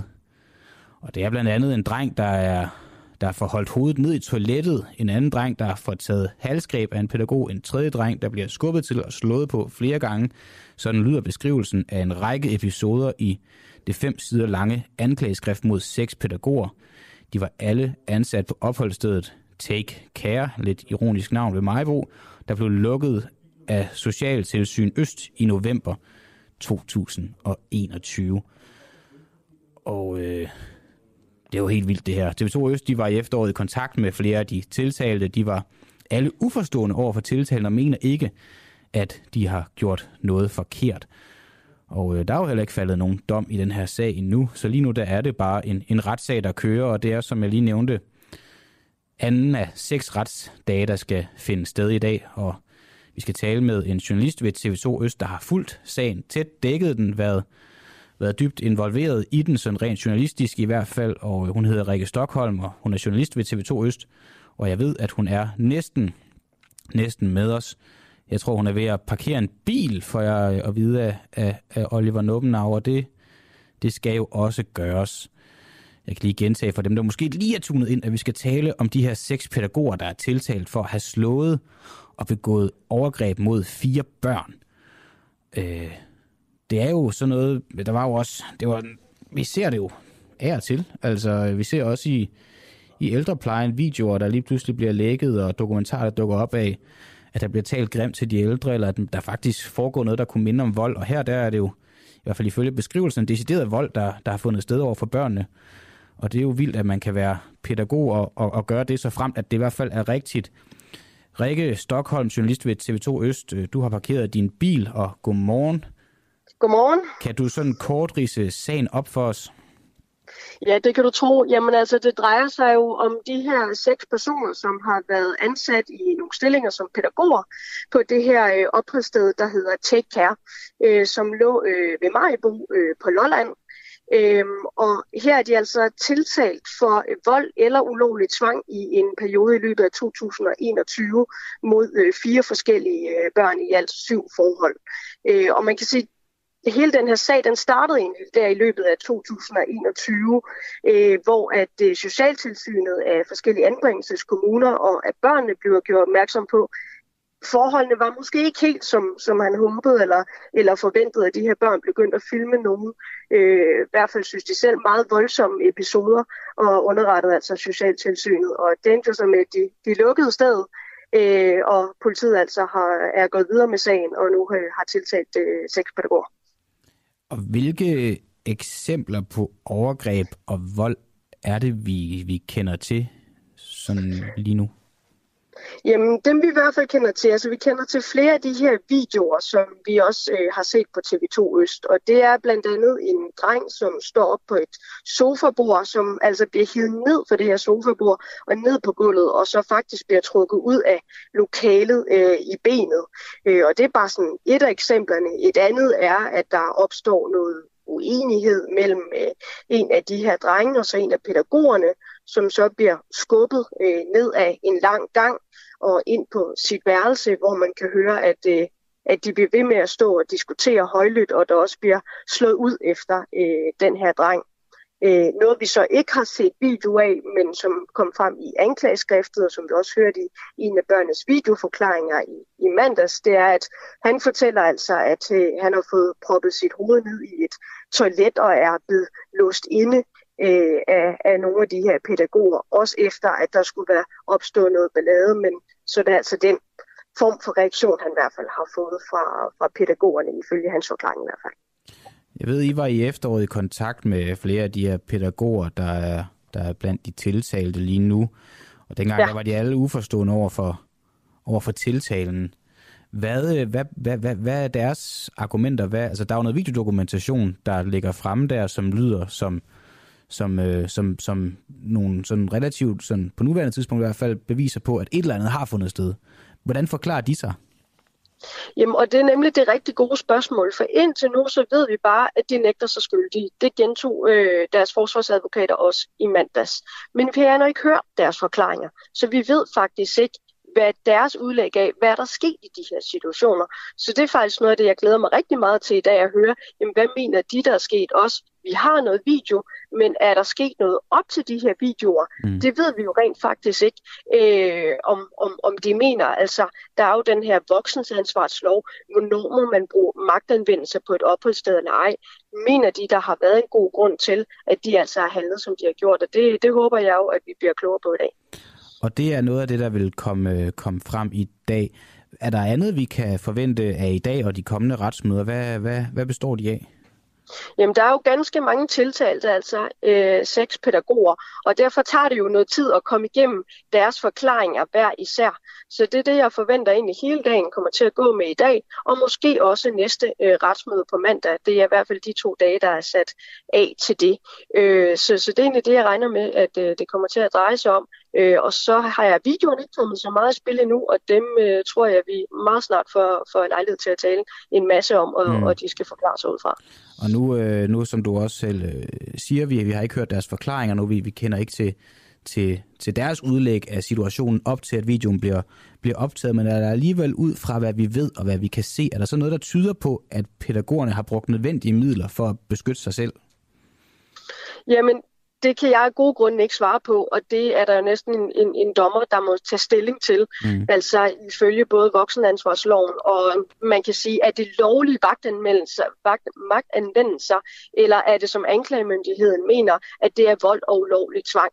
Øh, den er jo svær at bedømme. Vi har jo snakket med flere eksperter, som jo også har kritiseret det her, øh, men vi bliver jo nødt til at høre deres forklaring på, hvad mener de, der er sket, og så må dommeren jo tage stilling til, øh, om de mener, der har været god, til, god grund til at handle, som de har gjort, eller om det faktisk er vold og ulovlig tvang. Alright. Rikke Stockholm, journalist ved TV2 Øst. Tak fordi du vil være med her til morgen, og så må du have en, en god weekend, og vi, vi følger med i, i retsmøderne. Mange tak og lige måde. Nej, nu stopper du. Nu stopper du. Ej, ved du hvad? Jeg synes, vi stopper. Den uafhængige er kritisk taleradio fri for statsstøtte. Altså, må jeg nu ikke få lov til at svare? Jo, men du starte, hvis du bare siger ja eller nej. Vi er et lille medie med store ambitioner, som insisterer på at få svar på vores spørgsmål. Du kan da bare svare ja eller nej. ikke at bringe det her interview, og ellers øh, så øh, kommer jeg aldrig nogensinde til at deltage i noget med den uafhængige igen. Det er der nogle, der kan blive sure over. Ah, men prøv nu at høre her. Altså. Men det går nok. Vi sender vores prisvindende morgenflade live alle hverdage fra 7 til 9 og derefter som podcast. Som medlem støtter du vores arbejde og får adgang til eksklusivt indhold. Det koster 59 kroner om måneden eller 499 for et år. Bliv medlem i dag på dua.dk. Prøv nu at høre efter. Lad nu være med at snakke til mig. Hvad jeg siger, jeg ingen udtalelse har, så er det fordi, jeg mener det. Lytter lige nu til Den Uafhængige. Danmarks måske mest kritiske, nysgerrige og levende radio. Hvis du har en god idé til en historie, så skriv til os på Facebook eller send os en mail. Adressen finder du på hjemmesiden. Ah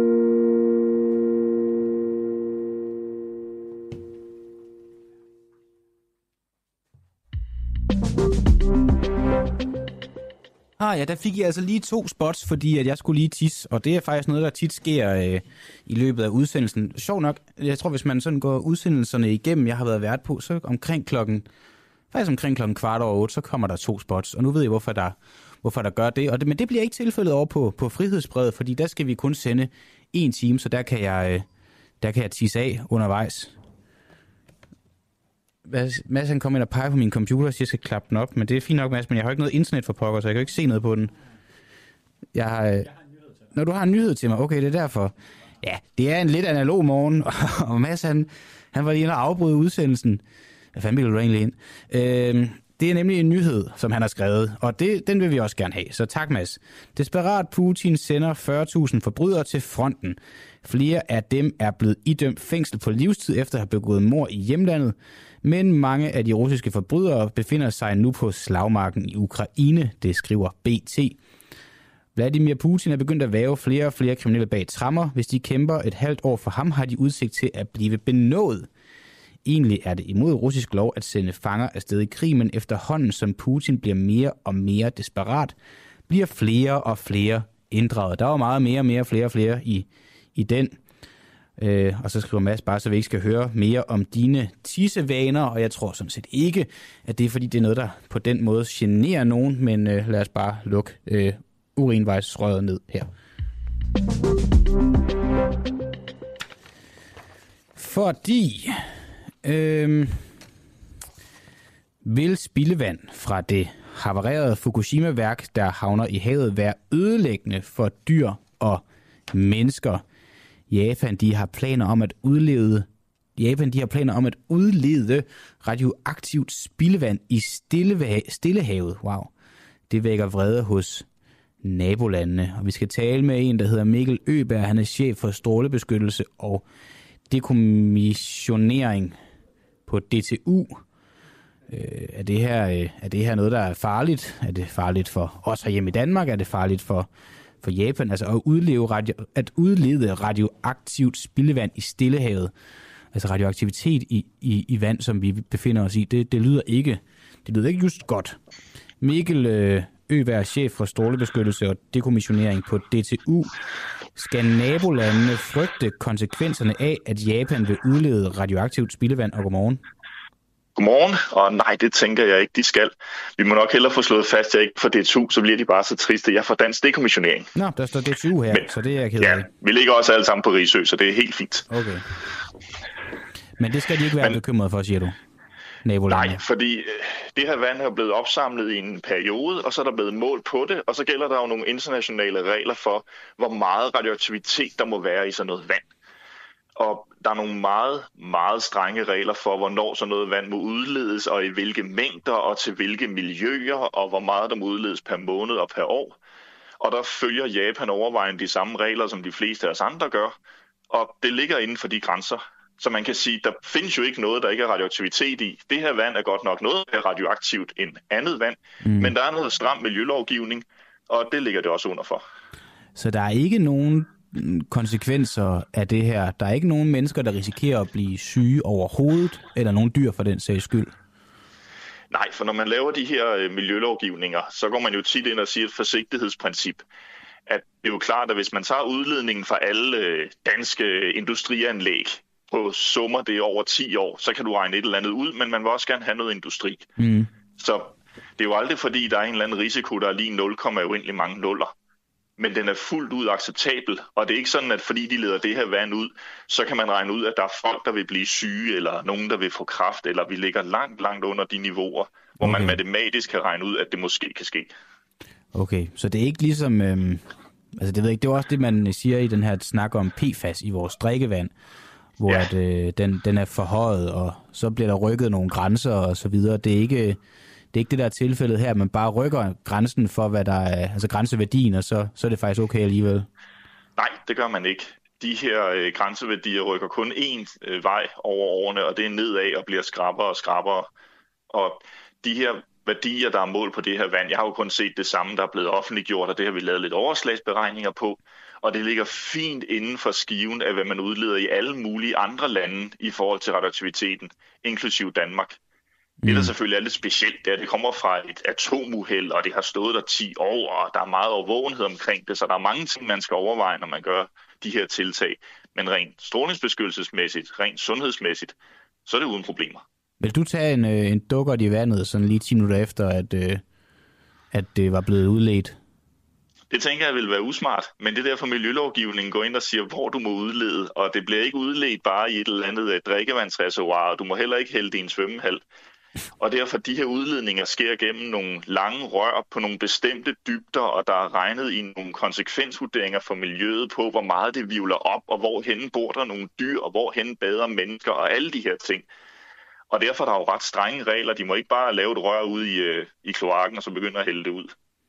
Nej, det, det er klart, men det er jo så, tyder så alligevel på, at men det er jo klart, så bliver det så fortyndet ud i havet, og på et eller andet tidspunkt, så er det fordelt så langt og bredt ud, at, at, at værdierne er, er meget, meget lave. Men du siger altså, at, at vandet, sådan, som det er lige nu, der vil du ikke, der vil du ikke tage en dukker i det. Nej, men jeg vil heller ikke opsætte bygge mit sommerhus på toppen af en industriskorsten. Nej. Heller ikke i Danmark. Fordi der er regler for, hvor de må have den skorsten, hvor høj skal den være, hvad er vindforholdene lige der, og så regner man på, hvad det betyder for miljø, mennesker og dyr, og det har man vurderet af i orden. Men nej, jeg vil ikke gå rundt og bade i udledningen for noget som helst industrianlæg, heller ikke atomkraftværk. Hvordan fjerner man egentlig de her partikler? Er det bare tiden, der går, eller har man en eller anden teknologi til det? Har man ikke en teknologi til. I princippet kan man oprense, hvis du har små mængder, så kan man oprense. Vi har her hos Dansk Dekommissionering, når vi river ned en masse stål og noget vand, og det kan man så koge ind og koncentrere og gøre ting. Men ved kæmpe store volumener, du, du kan ikke rigtig gøre noget. Altså, alting indeholder den her radioaktivitet. Det her vand indeholder bare væsentligt mere, og derfor er der nogle krav til, hvordan du skal udlede det, men det er ikke rigtig muligt at, at sortere det, eller sådan praktisk muligt destillere det, eller gøre et eller andet. Mm. Og så ender du alligevel bare med, at du har koncentreret det, og så leder du noget lidt renere vand ud, og så skal du gemme det her affald bagefter. Så du ender ikke rigtig med at have fået nogen gevinst. Alright. Så øh, i virkeligheden så lyder det her til, at, øh, at være en relativ øh, mild proces, uden, øh, uden så store konsekvenser for hverken dyr eller mennesker. Men er, det, det kunne bare lige tænke, nu siger du så derude, hvordan de udleder det, der kan de se, at der ikke er ret mange, ret mange dyr. Øh, der må vel alligevel være nogle dyr. Altså, der er vel ikke sted i havet, hvor der ingen liv er. Øh. Nej, og det regner man på. Øh, I gamle dage, i før sådan noget 90-80'erne, der var man lidt grov. Der sagde lovgivningen inden for mit område, at hvis man beskyttede mennesker, så havde man også beskyttet alle dyr og miljø.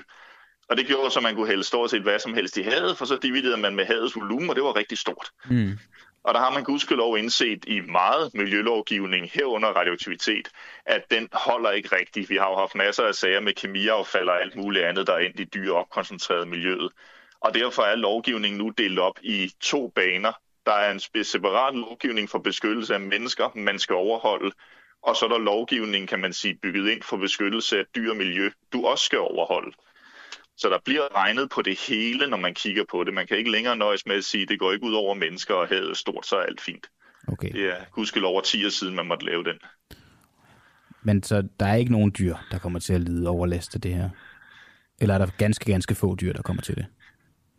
Ja, så det lidt kedelige svar er jo, at de dyr, der kommer til at lide overlast, det er inden for lovens rammer. Ligesom når et eller andet andet industrianlæg i Danmark har en skorsten, så kan du sikkert ved at gå ud for os regne ud, at der er nogle fugle, der ryger på det. Mm. Eller når du opstiller vindmøller i Danmark, så dør der så og så mange fugle hver måned, og det er jo ikke små tal. Men man har vurderet, at fordelene væsentligt opvejer de ulemper, der er. Okay. Så i sidste ende handler det jo om kroner og øre. Man kan sikkert godt bruge uendelig mange penge, og så gøre ting lidt bedre men pengene skal jo bruges til et eller andet fornuftigt. Og der har man altså lovgivning inden for alle miljøområder, inklusive vores. Så jeg kan ikke stå og sige, at der ikke er et dyr, der får det dårligt af, at man gør det her. Men man har regnet ud, at det er fuldt ud inden for skiven. Alright. Øh, Mikkel Øberg, chef for strålebeskyttelse og dekommissionering på... Ja, dekommissionering Danmark, var det, det hed? Hos Dansk Dekommissionering, men det er så fint. Dekommissionering. Tak det er også et dårligt ord. Den er lidt svær i hvert fald. God weekend. Tak i lige måde. God tak. dag. Hej. Ah ja. Jeg øh, har et forslag til dig, Mads Bjergård. Kan du skrive til Jens Rode og spørge, om han inden for sådan den næste halve time har tid og lyst til lige at sige farvel? Jeg ved ikke, om det bliver rigtig farvel, men øh, vi har bare har brugt ham rigtig, rigtig meget. Jeg kunne godt tænke mig lige at, lige at høre, hvad Jens han, han tænker om det hele. Og jeg ved, der er mange lyttere, der er glade for Jens Rode. Vi sender ham bare lige en sms og hører, om han har tid i en eller anden grad. Og øh, ellers så har vi jo heldigvis også et, et program legnet op, øh, hvis ikke han har. Og der er jo også den mulighed, kære lytter, at du kan ringe ind, skrive ind. Det kan du gøre fra 845. Du kan også sende os en sms med dit telefonnummer allerede nu.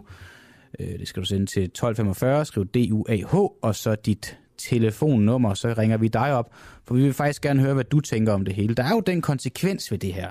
Det, nogen vil mene, var den negative konsekvens. Det kan vise sig at være en positiv konsekvens, at vi går ned til at sende en time om ugen i stedet for to. Det var jo sådan, det hele startede.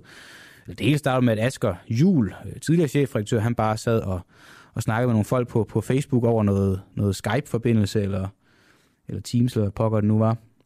Så blev det til en morgenradio, der sendte en time, og da der så var gået noget tid med det, så blev det til en morgenradio, der sendte to timer, og nu går vi altså ned og sender en time igen, og hvem ved, måske slutter det hele med, at Asger igen sidder og snakker med nogle folk på Facebook øh, i nogle Teams-videoer.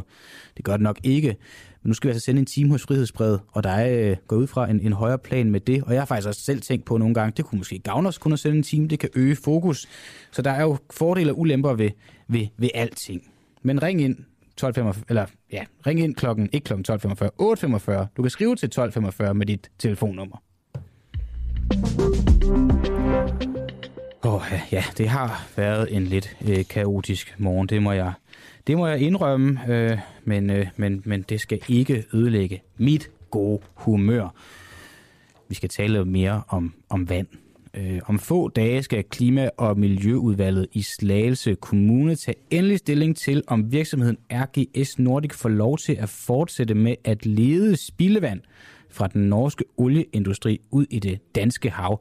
Det kan jo lyde åndssvagt, at det er en aftale, der vi har, at, at, at deres svineri skal, skal ligge i vores, øh, i vores, i vores vand.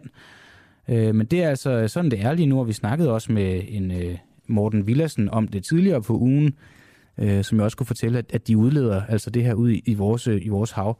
Og nu er det dig, Jørgen Gryner, byrådsmedlem for SF og udvalgsformand for klima og miljø i Slagelse. Jeg taler med. Godmorgen.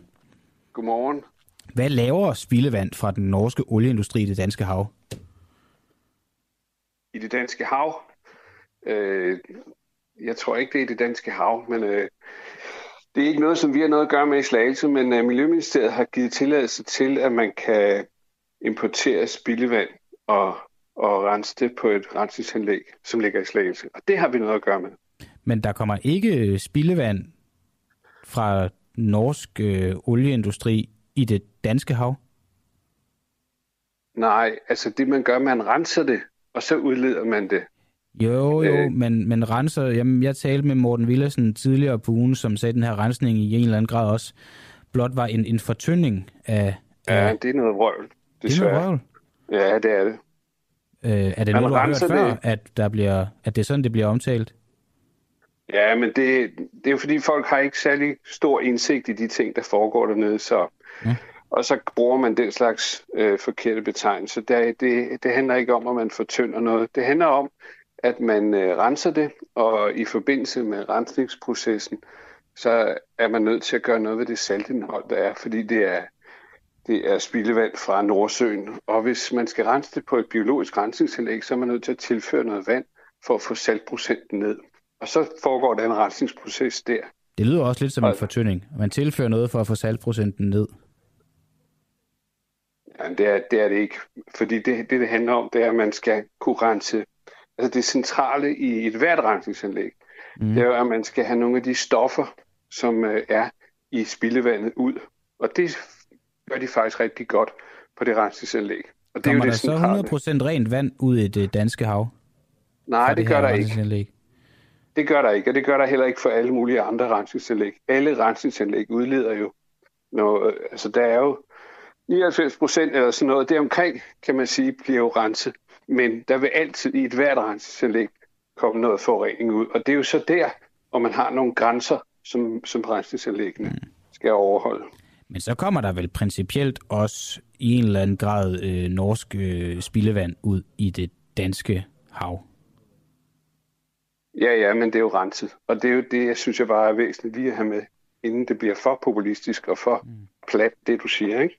Hvem er det, der ønsker, at det skal, skal fortsætte, det her, øh, sådan, den her værdi, man arbejder under, og, og selve, selve udledningen af det her øh, rensede spildevand?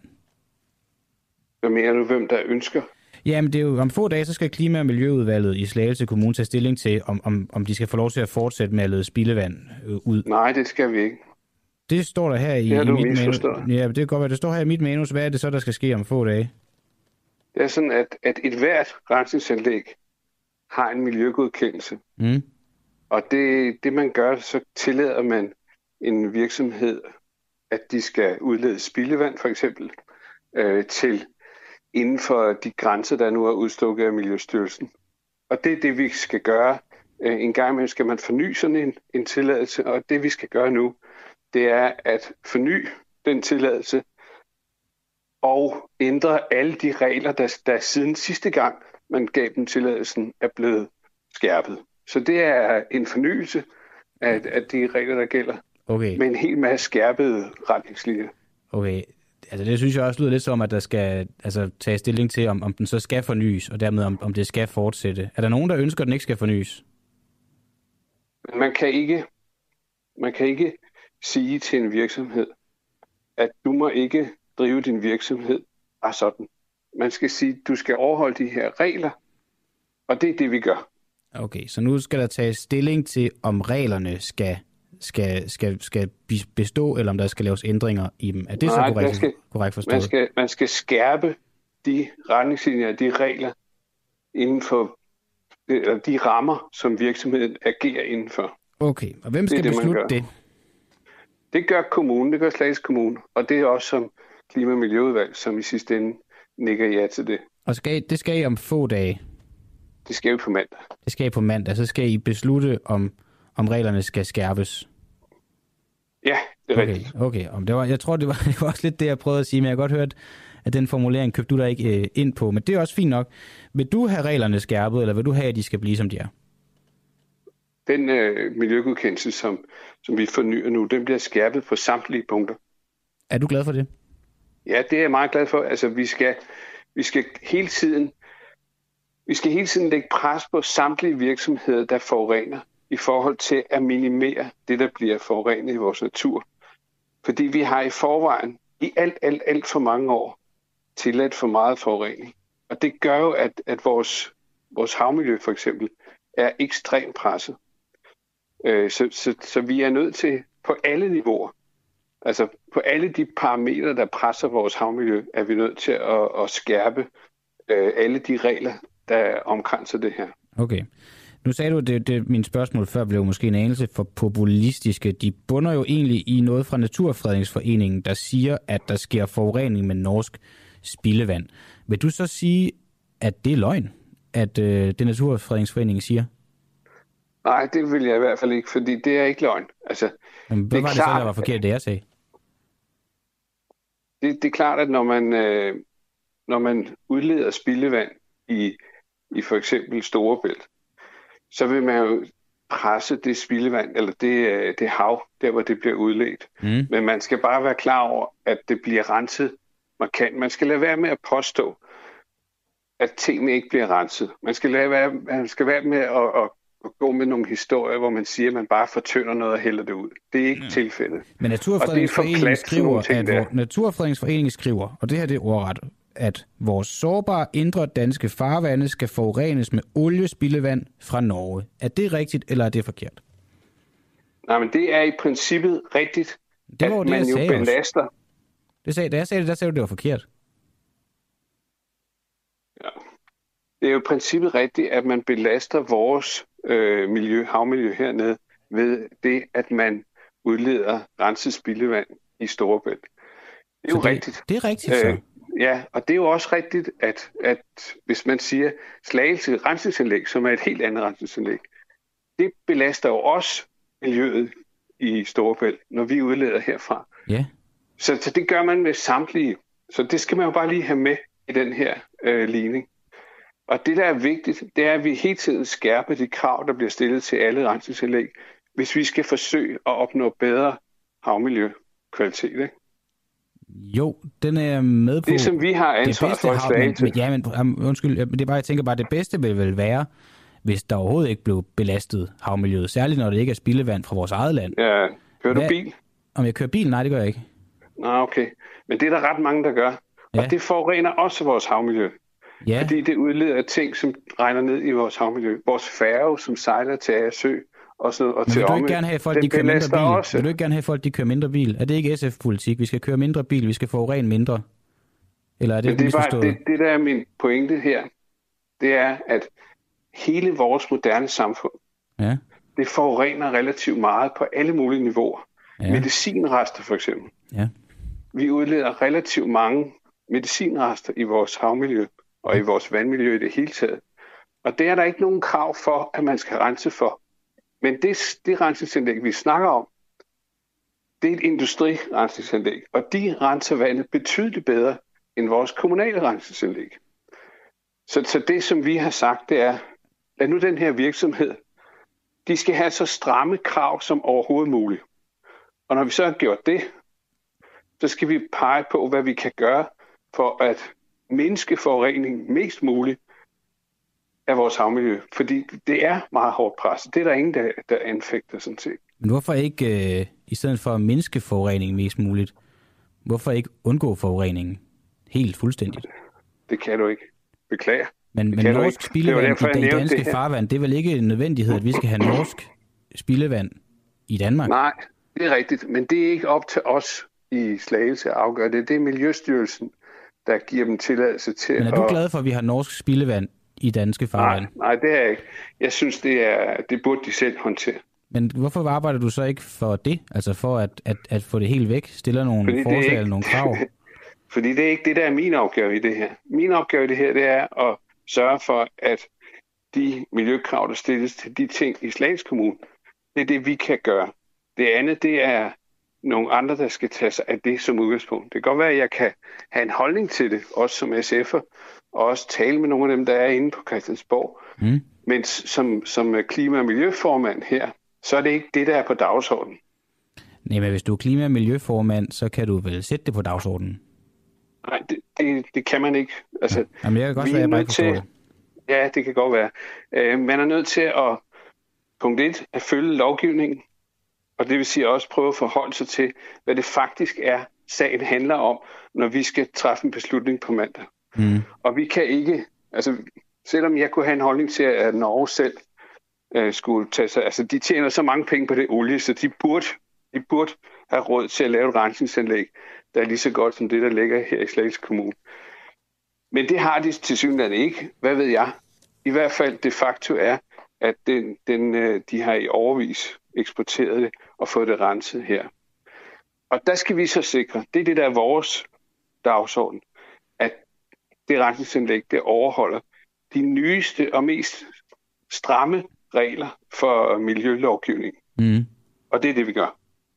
Det tænker jeg bare, det må for dig personligt være irriterende, når du nu er en anden holdning. Altså er den holdning, det slet ikke skal, skal være i Danmark, så at skulle sidde og, og lave sådan nogle regler for, hvordan vi så får det til at være her. Altså, er det ikke nederen, det... at du, du ikke bare kan få det smidt ud? Nej, altså, sådan kan man ikke se. Altså, man, der er mange ting, der ikke er lige præcis, som man ønsker det i politik. Mm. Og sådan er det. Det må man lære at leve med. Altså, det, det handler om, at de dagsordner, vi har ansvaret for, dem skal vi gøre bedst muligt.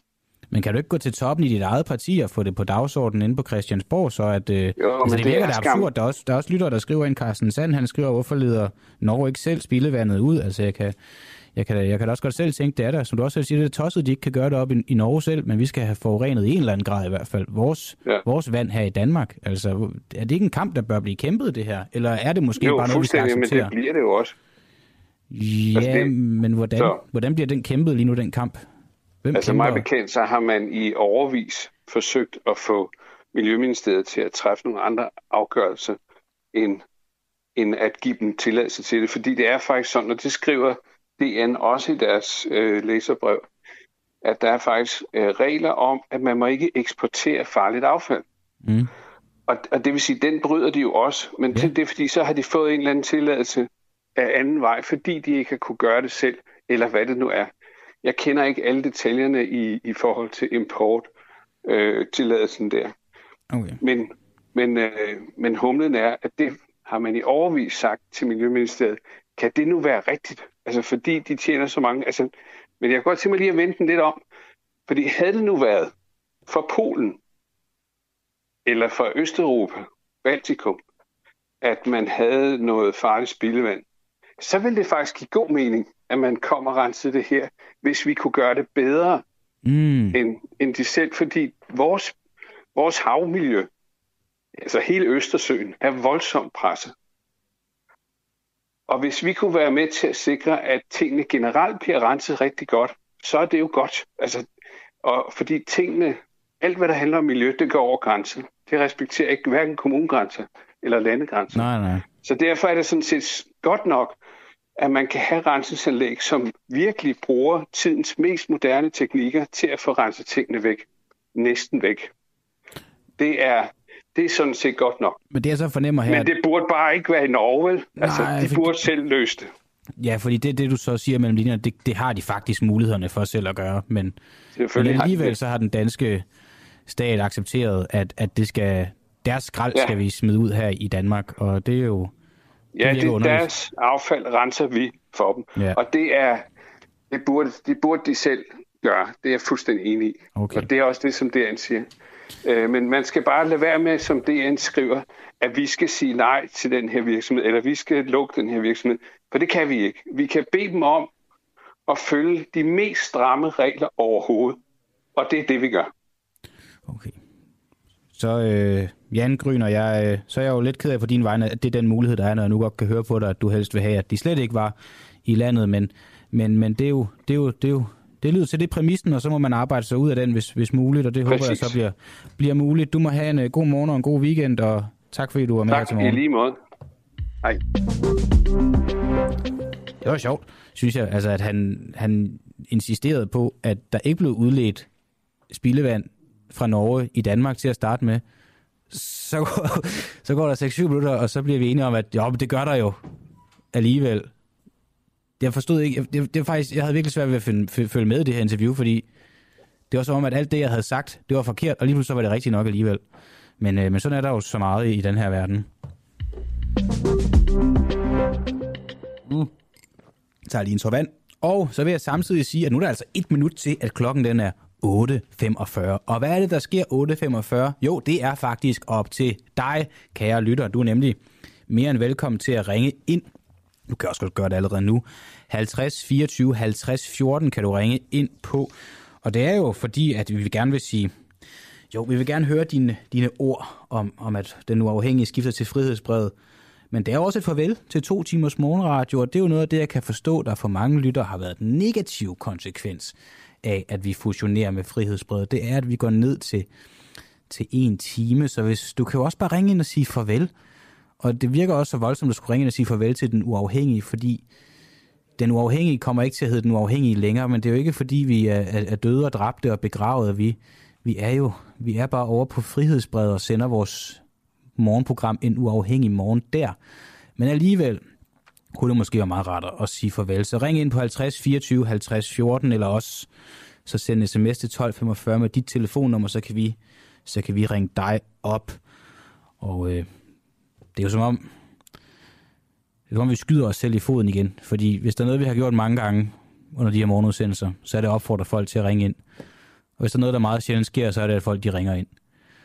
Og så tænker vi alligevel, ved den sidste udsendelse, skulle vi ikke prøve at se, om det var i dag, at folk de vil ringe. Og øh, lige nu der er der ikke nogen, der ringer. Lige nu står vi i samme situation, som, som vi har gjort alle de andre måneder, og det er som om, vi ikke bliver klogere og ikke lærer af noget som helst. Men øh, det kan være, at Frihedsbred har en anden strategi i forhold til, hvordan man, man ringer ind eller, eller noget. Der er folk, der skriver ind til gengæld. Susanne Kællerup, kær, kær lytter af, af Den Uafhængige. Jeg kan huske, vi havde, vi havde på et tidspunkt sådan et, et, et medlemsarrangement med, med vores medlemmer, hvor Susanne Kællerup var der, øh, og havde taget en kage med, hvor der stod Den, den Uafhængige på, og det var, øh, det var til, til stor glæde. Men Susanne Kjellerup skriver, ja, jeg synes, det er en trist dag, fulgte 24 fra start til slut, har været med næsten fra Dua start, og nu slutter det trist, trist dag. Ja, Susanne, men jeg ved jo også, at du blev radioløs, da det var, at 24, 24 lukkede og slukkede, men at du så genfandt din radioglæde, da du kom til den uafhængige og kom til at se os og lytte til os herover. Og jeg håber jo, Susanne, at du vil opleve det samme, når du nu når vi nu har været over på frihedsbrevet, at du oplever, at, at din, din radioløshed, som du jo kun vil opleve her hen over weekenden, for vi sender jo fra igen på mandag, at du vil opleve, at den, den, den er blevet, den er blevet, den er blevet genfundet. Nå, jeg har også folk i studiet lige nu. Peter Svarts, vores redaktør. Peter. Hallo. Hej. Hej. Dit navn er blevet sagt rigtig mange gange her. Ja, jeg ved ikke, om kan man høre mig? Jo, man kan godt høre dig. Med en... Kommer vi også til at øh, sige dit navn øh, over på Frihedsbrevet, når vi skal slutte af og sige, at programmet er sammensat af? Hvad kommer vi så til at sige der? Det er et godt spørgsmål. Altså, jeg går ud fra, mit navn også bliver nævnt. Øh, Fordi du fortsætter som redaktør? Ja, men der er også andre folk, der er ansat ind på Frihedsbrevet, ja. som også kommer til at have indflydelse på programmet. Øh, Hvad tænker du om det? Altså umiddelbart tænker jeg, altså nu står jeg med sådan, nu har jeg lige skilt en mikrofon halvt ad, så ja. nu står jeg og holder den i hånden, så der er sikkert dårlig lyd. Jamen det lyder fint. Men der er jo sindssygt gode folk derinde, og vi kommer til at få nogle vanvittigt gode historier. Hmm. Det er jo det, som vi også har snakket om meget her på redaktionen, at, at, at, og som Frihedsbred også bruger som argument, det er, at, at de har jo nogle virkelig dybdeborende historier, som nogle gange er det, vi ja. ikke altid har tid til, fordi vi skal lege en to timers morgenradio op. Nu fusionerer vi, nu får vi de dybdeborende ja. historier og, og den skarpe morgenradio med de gode spørgsmål, som der vi, der vi har. Mads Bjergård, du sidder her også, du er der. Ja, virker min? Ja, ja, det, din okay. virker også. Øhm, Jamen, det er rigtigt. De der dybdeborende historier, dem laver vi Vi, vi er jo gode til at samle andres historier op, rigtig ofte også. Ja. Det er noget, vi bruger meget energi på. Stiller de spørgsmål, øhm, der ikke bliver stillet i ja, de andres historier præcis. også nogle gange.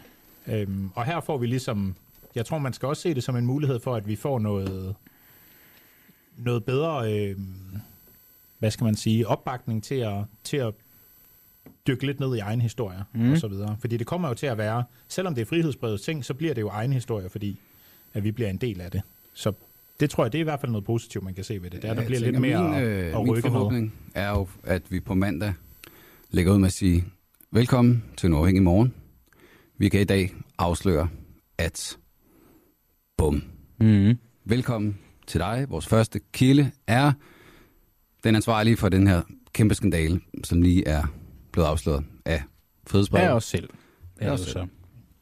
Ja, og det har vi måske vi manglet lidt. Og så så jeg, der var en, der spurgte, øh, hvem var det? Det kan var godt være der spørgsmålet spurgte, er. øh, Hvad tid vi sender, eller hvornår man skulle tænde for radioen. Ja, det, ja, det er ikke lige noget, jeg kan se uh, Men her. du må godt bare svare på det alligevel. Carsten Sand. Carsten Sand. Hvad siger du Carsten Sand? Nå Det er ja, er det så klokken 7 eller 8, at de begynder? Og det... Kåre. Undskyld i hvert fald. Ja, Kåre Hansen. Kåre Hansen. Ja. Er det klokken 7 eller 8? Øh, lad os, skal, vi, ikke- skal vi ikke aftale, at det er klokken 7? Øh, altså, så aftaler vi det mellem os, så ser vi, om der er nogle øh, chefer højere op i systemet, der siger noget andet. Ja, for vi ved Inden jo faktisk mandag. ikke noget endnu. Vi skal til møde i men dag. Altså, vi kan jo lade som om, vi er beslutningsdygtige. Ja. Ah ja, Altså, er måske tror, også et meget godt det- signal at sende. Det- Bortset har- fra, hvis vi så sender klokken, klokken 7.30 på mandag, så, så lugter det lidt af, når men vi havde ikke nogen Nej, nej. Men det, må, det er også, men det er jo også den situation, vi står i, på en eller anden måde. Ikke? Ja, ja. Men jeg tror, det er noget, der skal aftales sådan nærmere stadig, fordi det var noget, Mads Brygger, der, vi, vi blev jo ret overrasket herinde på redaktionen, det tror jeg godt, man kan sige. Sådan, vi sad øh, inde i tirsdags og vidste, at vi skulle have besked om, hvad fremtiden den skulle bringe. Men når det er sådan noget med medieverdenen, så skal man jo gå stille med døren. Fordi ellers så ved alle det. Mhm. Så derfor så vidste de fleste af os inde på redaktionen faktisk ikke, hvem det var, der ville overtage, eller hvem der ville blive investeret. Og så kom Mads Brygger og nogle af de andre fra Frihedsbrevet ind og sagde, at det var dem. Der sagde Mads også, at de havde ikke besluttet sig endnu for, hvornår den der team den skulle ligge. Øhm, det kommer også lidt an på, hvornår vi har flest lyttere og så videre. Jeg tror, de skulle lige uh, se på tallene.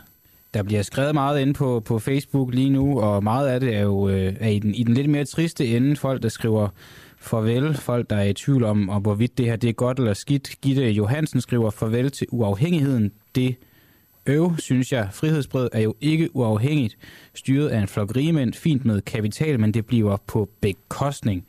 Peter, hvad tænker du om, om det, at der sidder nogle, øh, nogle rigemænd med, med, med penge i foretagendet, som vi nu skal sidde og være journalister på? Øh, jeg aner, ikke, jeg aner faktisk, jeg aner intet om dem. Jeg ved ikke, hvem det er. Og jeg har... Øh, jeg, slet ikke, jeg har overhovedet ikke haft tid til at tænke på. Nej, jeg tror også, øh, måske øh, det er også lidt jeg svar. beder dig om at, at, at, at svare på det, fordi du er nok ikke den, der kan det. Jeg kan huske, at Mads Brygger var herinde i, i onsdags, eller tirsdags, Tirsdags, jeg, tirsdags og, og, og fortæller om den her overtagelse. Der kommer han selv ind på det, så jeg vil anbefale dig at det og gå ind og, og høre det. Det var jo som sådan heller ikke et spørgsmål, det var, du stillede. Var det onsdag? Ja, da han var i studiet, det var, det var onsdag. Det er jeg ikke sikker på. Jeg tror, at jeg var hvert onsdag. Eller hvad? Nej. Masser af Var det tirsdag, jeg var ved? Hvad, men har jeg, tænker I noget om Nå, det? Oliver, du... Nå, okay, du står... Oliver er her også. var vært. Vi fik at vide Nå. mandag, at, Ja, okay, at okay. vi, vi, vi øh, nu var, var under frihedsbredets hat, og, øh, og allerede dagen efter var, var Mads Brygger i studiet og fortæller os det. Peter Pedersen skriver, Godmorgen, jeg synes, det ser dumt ud, at en af jer står og drikker øl. Er det ikke lidt tidligt på dagen? Vi drikker alle sammen øl. Vi drikker alle sammen øl lige nu. Jeg vil sige, jeg fik min stukket, stukket i hånden. Peter, jeg havde overhovedet ikke lyst, men ligesom så meget andet, så er der jo et gruppepres på enhver arbejdsplads. Alice Hov Nielsen skriver, jeg kommer til at savne en uafhængig morgen. Håber frihedsbrevet fortsætter samme gode spor. Og det er jo det, der er lagt op til, Alice. Det er jo, at, at vi fortsætter det samme spor. At, vi, at, at en uafhængig morgen ligesom, ligesom består. At, øh, at der som sådan ikke ændres på det. Der kommer selvfølgelig en ny form på det, blandt andet i og med, at, at vi kun sender en, en time, men at det er en dårlig ting. Vi har faktisk selv diskuteret det tit, mm. om vi skulle gå ned til, til en time, og nu, nu gør vi det, og så ser vi, hvordan det går. Er det ikke også rigtigt, Mads? Jo. Jo, fordi jeg, jeg, jeg tror også, jeg kan sagtens forstå, at hvis man er, sidder derude og er lidt øh, utryg, fordi det, der kommer jo nye ting, og, øh, og, og så vil der altid, når noget nyt sker, så er der jo, så forandres ting jo. Sådan er det jo. Jo, jo. Nick og Men, Jay øh, sagde jo, at øh, når en... Øh, Et lys et, et lys slukkes, slukkes. så tænd... Tændes der et nyt. Ja. Det havde jeg aldrig troet, at det var mig, der skulle kunne Nick og Jay-citatet. Nej, er- det giver jo heller ikke rigtig nogen mening, fordi... Eller jo, det gør det jo egentlig. Altså, Jo, hvis jeg jeg sige, tror, det, skal ikke, øh, hedder det ikke i virkeligheden, når en dør øh, lukkes åbnes der er en, en ny. Det er også lige meget. Øh, Jesper Thomas Færlund Larsen, Larsen skriver, taget i betragtning af, at mange i mediebranchen anser Mads Brygger for at være elitær, ultraliberal, så bliver det svært at være uafhængig, så frem den politiske orientering er som for eksempel på Radio 24 /7. Men vi giver det naturligvis en chance, og det er nemlig den rigtige indstilling, synes jeg, at give det en chance, fordi man kan have nok så mange bekymringer og så videre, og jeg er sikker på, at da den uafhængige startede, der var der også mange bekymringer. Der var mange bekymringer for, kan man overhovedet være uafhængig, og, og bare det at, altså, at have en finansiering, der er bundet op på, på nogen overhovedet, altså også på medlemmer. Kan vi være uafhængige af medlemmer? Vi har haft vores redaktionslokale, øh, Medlemmerne har ikke påvirket vores journalistik, men vi har jo taget noget af det journalistiske indhold, som vores medlemmer har foreslået, og har der været et stort pres i redaktionslokalet, så har vi jo valgt at, at, at gøre det på, at vi som kan se, det er det folk, de vil have, og så skal de have noget for pengene. Det har jo blandt andet været derfor, at vi den sidste halvanden måneds tid har talt så utrolig meget om, om corona og coronahåndteringen, og, øh, og, og om der var fejl i den. Øh, så der kan man jo også sige, der har vi jo også givet køb på vores journalistik ud fra nogle ud fra nogle sådan bagvedliggende ønsker. Vi vælger, jo, vi vælger jo kun historier fra redaktionslokalet, hvis vi selv synes, at de er interessante. Og sådan bliver det ved med at være i det hele taget. Øh, ja. Med alle historier, idéer til historier og vinkler, som der kommer. Det er jo noget, vi kommer til at sidde og vurdere, om vi synes skal i radioen, eller det ikke skal. Og jeg ja. tror ikke, man skal underkende, at Peter Svarts, han har været med fra starten, og han kommer stadig til at være med. Og han kommer til at have stor indflydelse på, hvad det er, der skal i radioen. Jeg kommer ikke jeg, øh, vi ved ikke præcis, hvordan det bliver sådan med... Altså, fordi det er så nyt, så ved vi ikke, om der er en eller anden, der kommer ind og overruler lige pludselig. Men hvis der gør det, så tror jeg, så er de fleste af os ude af døren lige med det samme, hvis vi, øh, hvis vi får at vide, det går altså ikke, fordi den her rigmand, han har givet de her penge og whatever. Der bliver hunset lidt med os. Det gør der. Ved at pakke det hele sammen. Gitte Johansen skriver til lyset igen. Der er nogen, der vil holde weekend. Tak for nu i alle tilfælde. Jo Larsen skriver, fedt, I tør bringe ACP-skandalen. Jeg er glad for, at der også har været noget her til morgen, som, som har været lytværdigt. Nu går Peter med en, en palme. Og øh, hvad er der ellers blevet skrevet? Men jeg synes... Ja, ja, skal vi ikke følge op på ATP på mandag? Lisette Rigsgaard? Ja, Lisette Rigsgaard skal vi have på. God idé, Peter. Det er jo det. Det er manden. Nu, nu ser I ham i aktion. Det er det, der vi, alle vi andre vi oplever hele tiden, men som I aldrig får lov at se. Det er, at Peters hjerne, den står aldrig stille. Øh, det, det kan faktisk godt nogle gange virke sådan. Jeg kan huske, at jeg var til Mathias Tesfayes ministeroverdragelse, hvor at, øh, at, at øh, departementchefen i, øh, i, øh, i Integrationsministeriet fortæller lidt om Mathias Tesfaye. Øh, han står og skal til at gå af som, som integrations, øh, udlænding- og integrationsminister, og fortæller sådan, de har jo haft mange Zoom-møder, øh, imens på grund af corona, øh, altså møder over, over skærmen, og de, de, de tror tit, når Mathias Tesfaye, han taler, at, at forbindelsen er gået i stå, fordi at han, han stopper med at tale og sidder helt stille og kigger ud, ud i luften. Øh, og det er fordi, han er meget eftertænksom øh, vil nogen i hvert fald påstå. Det bliver i hvert fald påstået der. Og det er det samme, der er tilfældet med Peter. Nogle gange, så kan man også tro, at, at, at, at verden er gået i stå, når Peter taler, fordi lige pludselig, så er der bare stille, eller så bliver der sagt... Aah. Og så kan man faktisk godt være bange for, at han måske har fået en hjerneblødning. Men to sekunder efter det, så kommer der noget helt genialt ud, og det er det, der har lavet en uafhængig morgen. Altid. Peter har været redaktør her altid, og Peter bliver ved med at være redaktør her. Og det er bare det, jeg vil fortælle til jer, der er så pokkers bange for, at det her det er slut med en uafhængig morgen. Peter er her. Vores far passer på os. Vores far vogter over os. Nå, nu tager de også bordet. Hov, så tror jeg, jeg er nødt til at lade Carsten blive. Ellers så, øh, ellers så ryger jeg jo med. Så skal vi lige have headsettet under her. Så. Nu forsvinder bordet fra studiet. Oh, nu sætter jeg mig ned. Min stol har jeg også mistet. Må jeg få headsettet igen? Tak. Ja, der var jo aldrig nogen, der endte med at ringe ind, men der er jo blevet skrevet så flittigt ellers. Øh, Lars Astrup Jensen spørger, om de ender med at trække tøjet af verden. Det er meget muligt, men måske først noget, der sker, når kameraerne er slukket. Det plejer i hvert fald ikke at være på den måde usædvanligt for en for vores, for vores morgenradio, at, at jeg kan ende uden tøj på. Øhm, Peter Pedersen, jeg ved ikke, om jeg fik nævnt det. Øh, han kritiserede vores, vores øl, men siger så samtidig, at han synes, vi har været rigtig gode fortsæt i sporet. Tak, Peter. Jeg er glad for, at du har kunne lide os. Ups, ikke nemt at skrive fra sengen, skriver Lone Schneider. Nej, det kan der jo være noget om. Jeg ved ikke, hvad det er, hun har prøvet at skrive. Jane Eskilsen skriver, jeg er utrolig blandet med, at frihedsbrevet overtager den uafhængige. Efter det, der blev sagt af Mads Brygger den anden morgen, gjorde, at jeg fik en utrolig dårlig følelse omkring det. Det er egentlig sjovt, for jeg havde det modsat. Det er ærgerligt for alle på radioen har kæmpet en kamp for at lave en god radio. Min bange anelse er, at det er slut nu. Men håber inderligt, at mine dårlige fornemmelser bliver gjort til skamme. Rigtig god vind til alle fra Dua.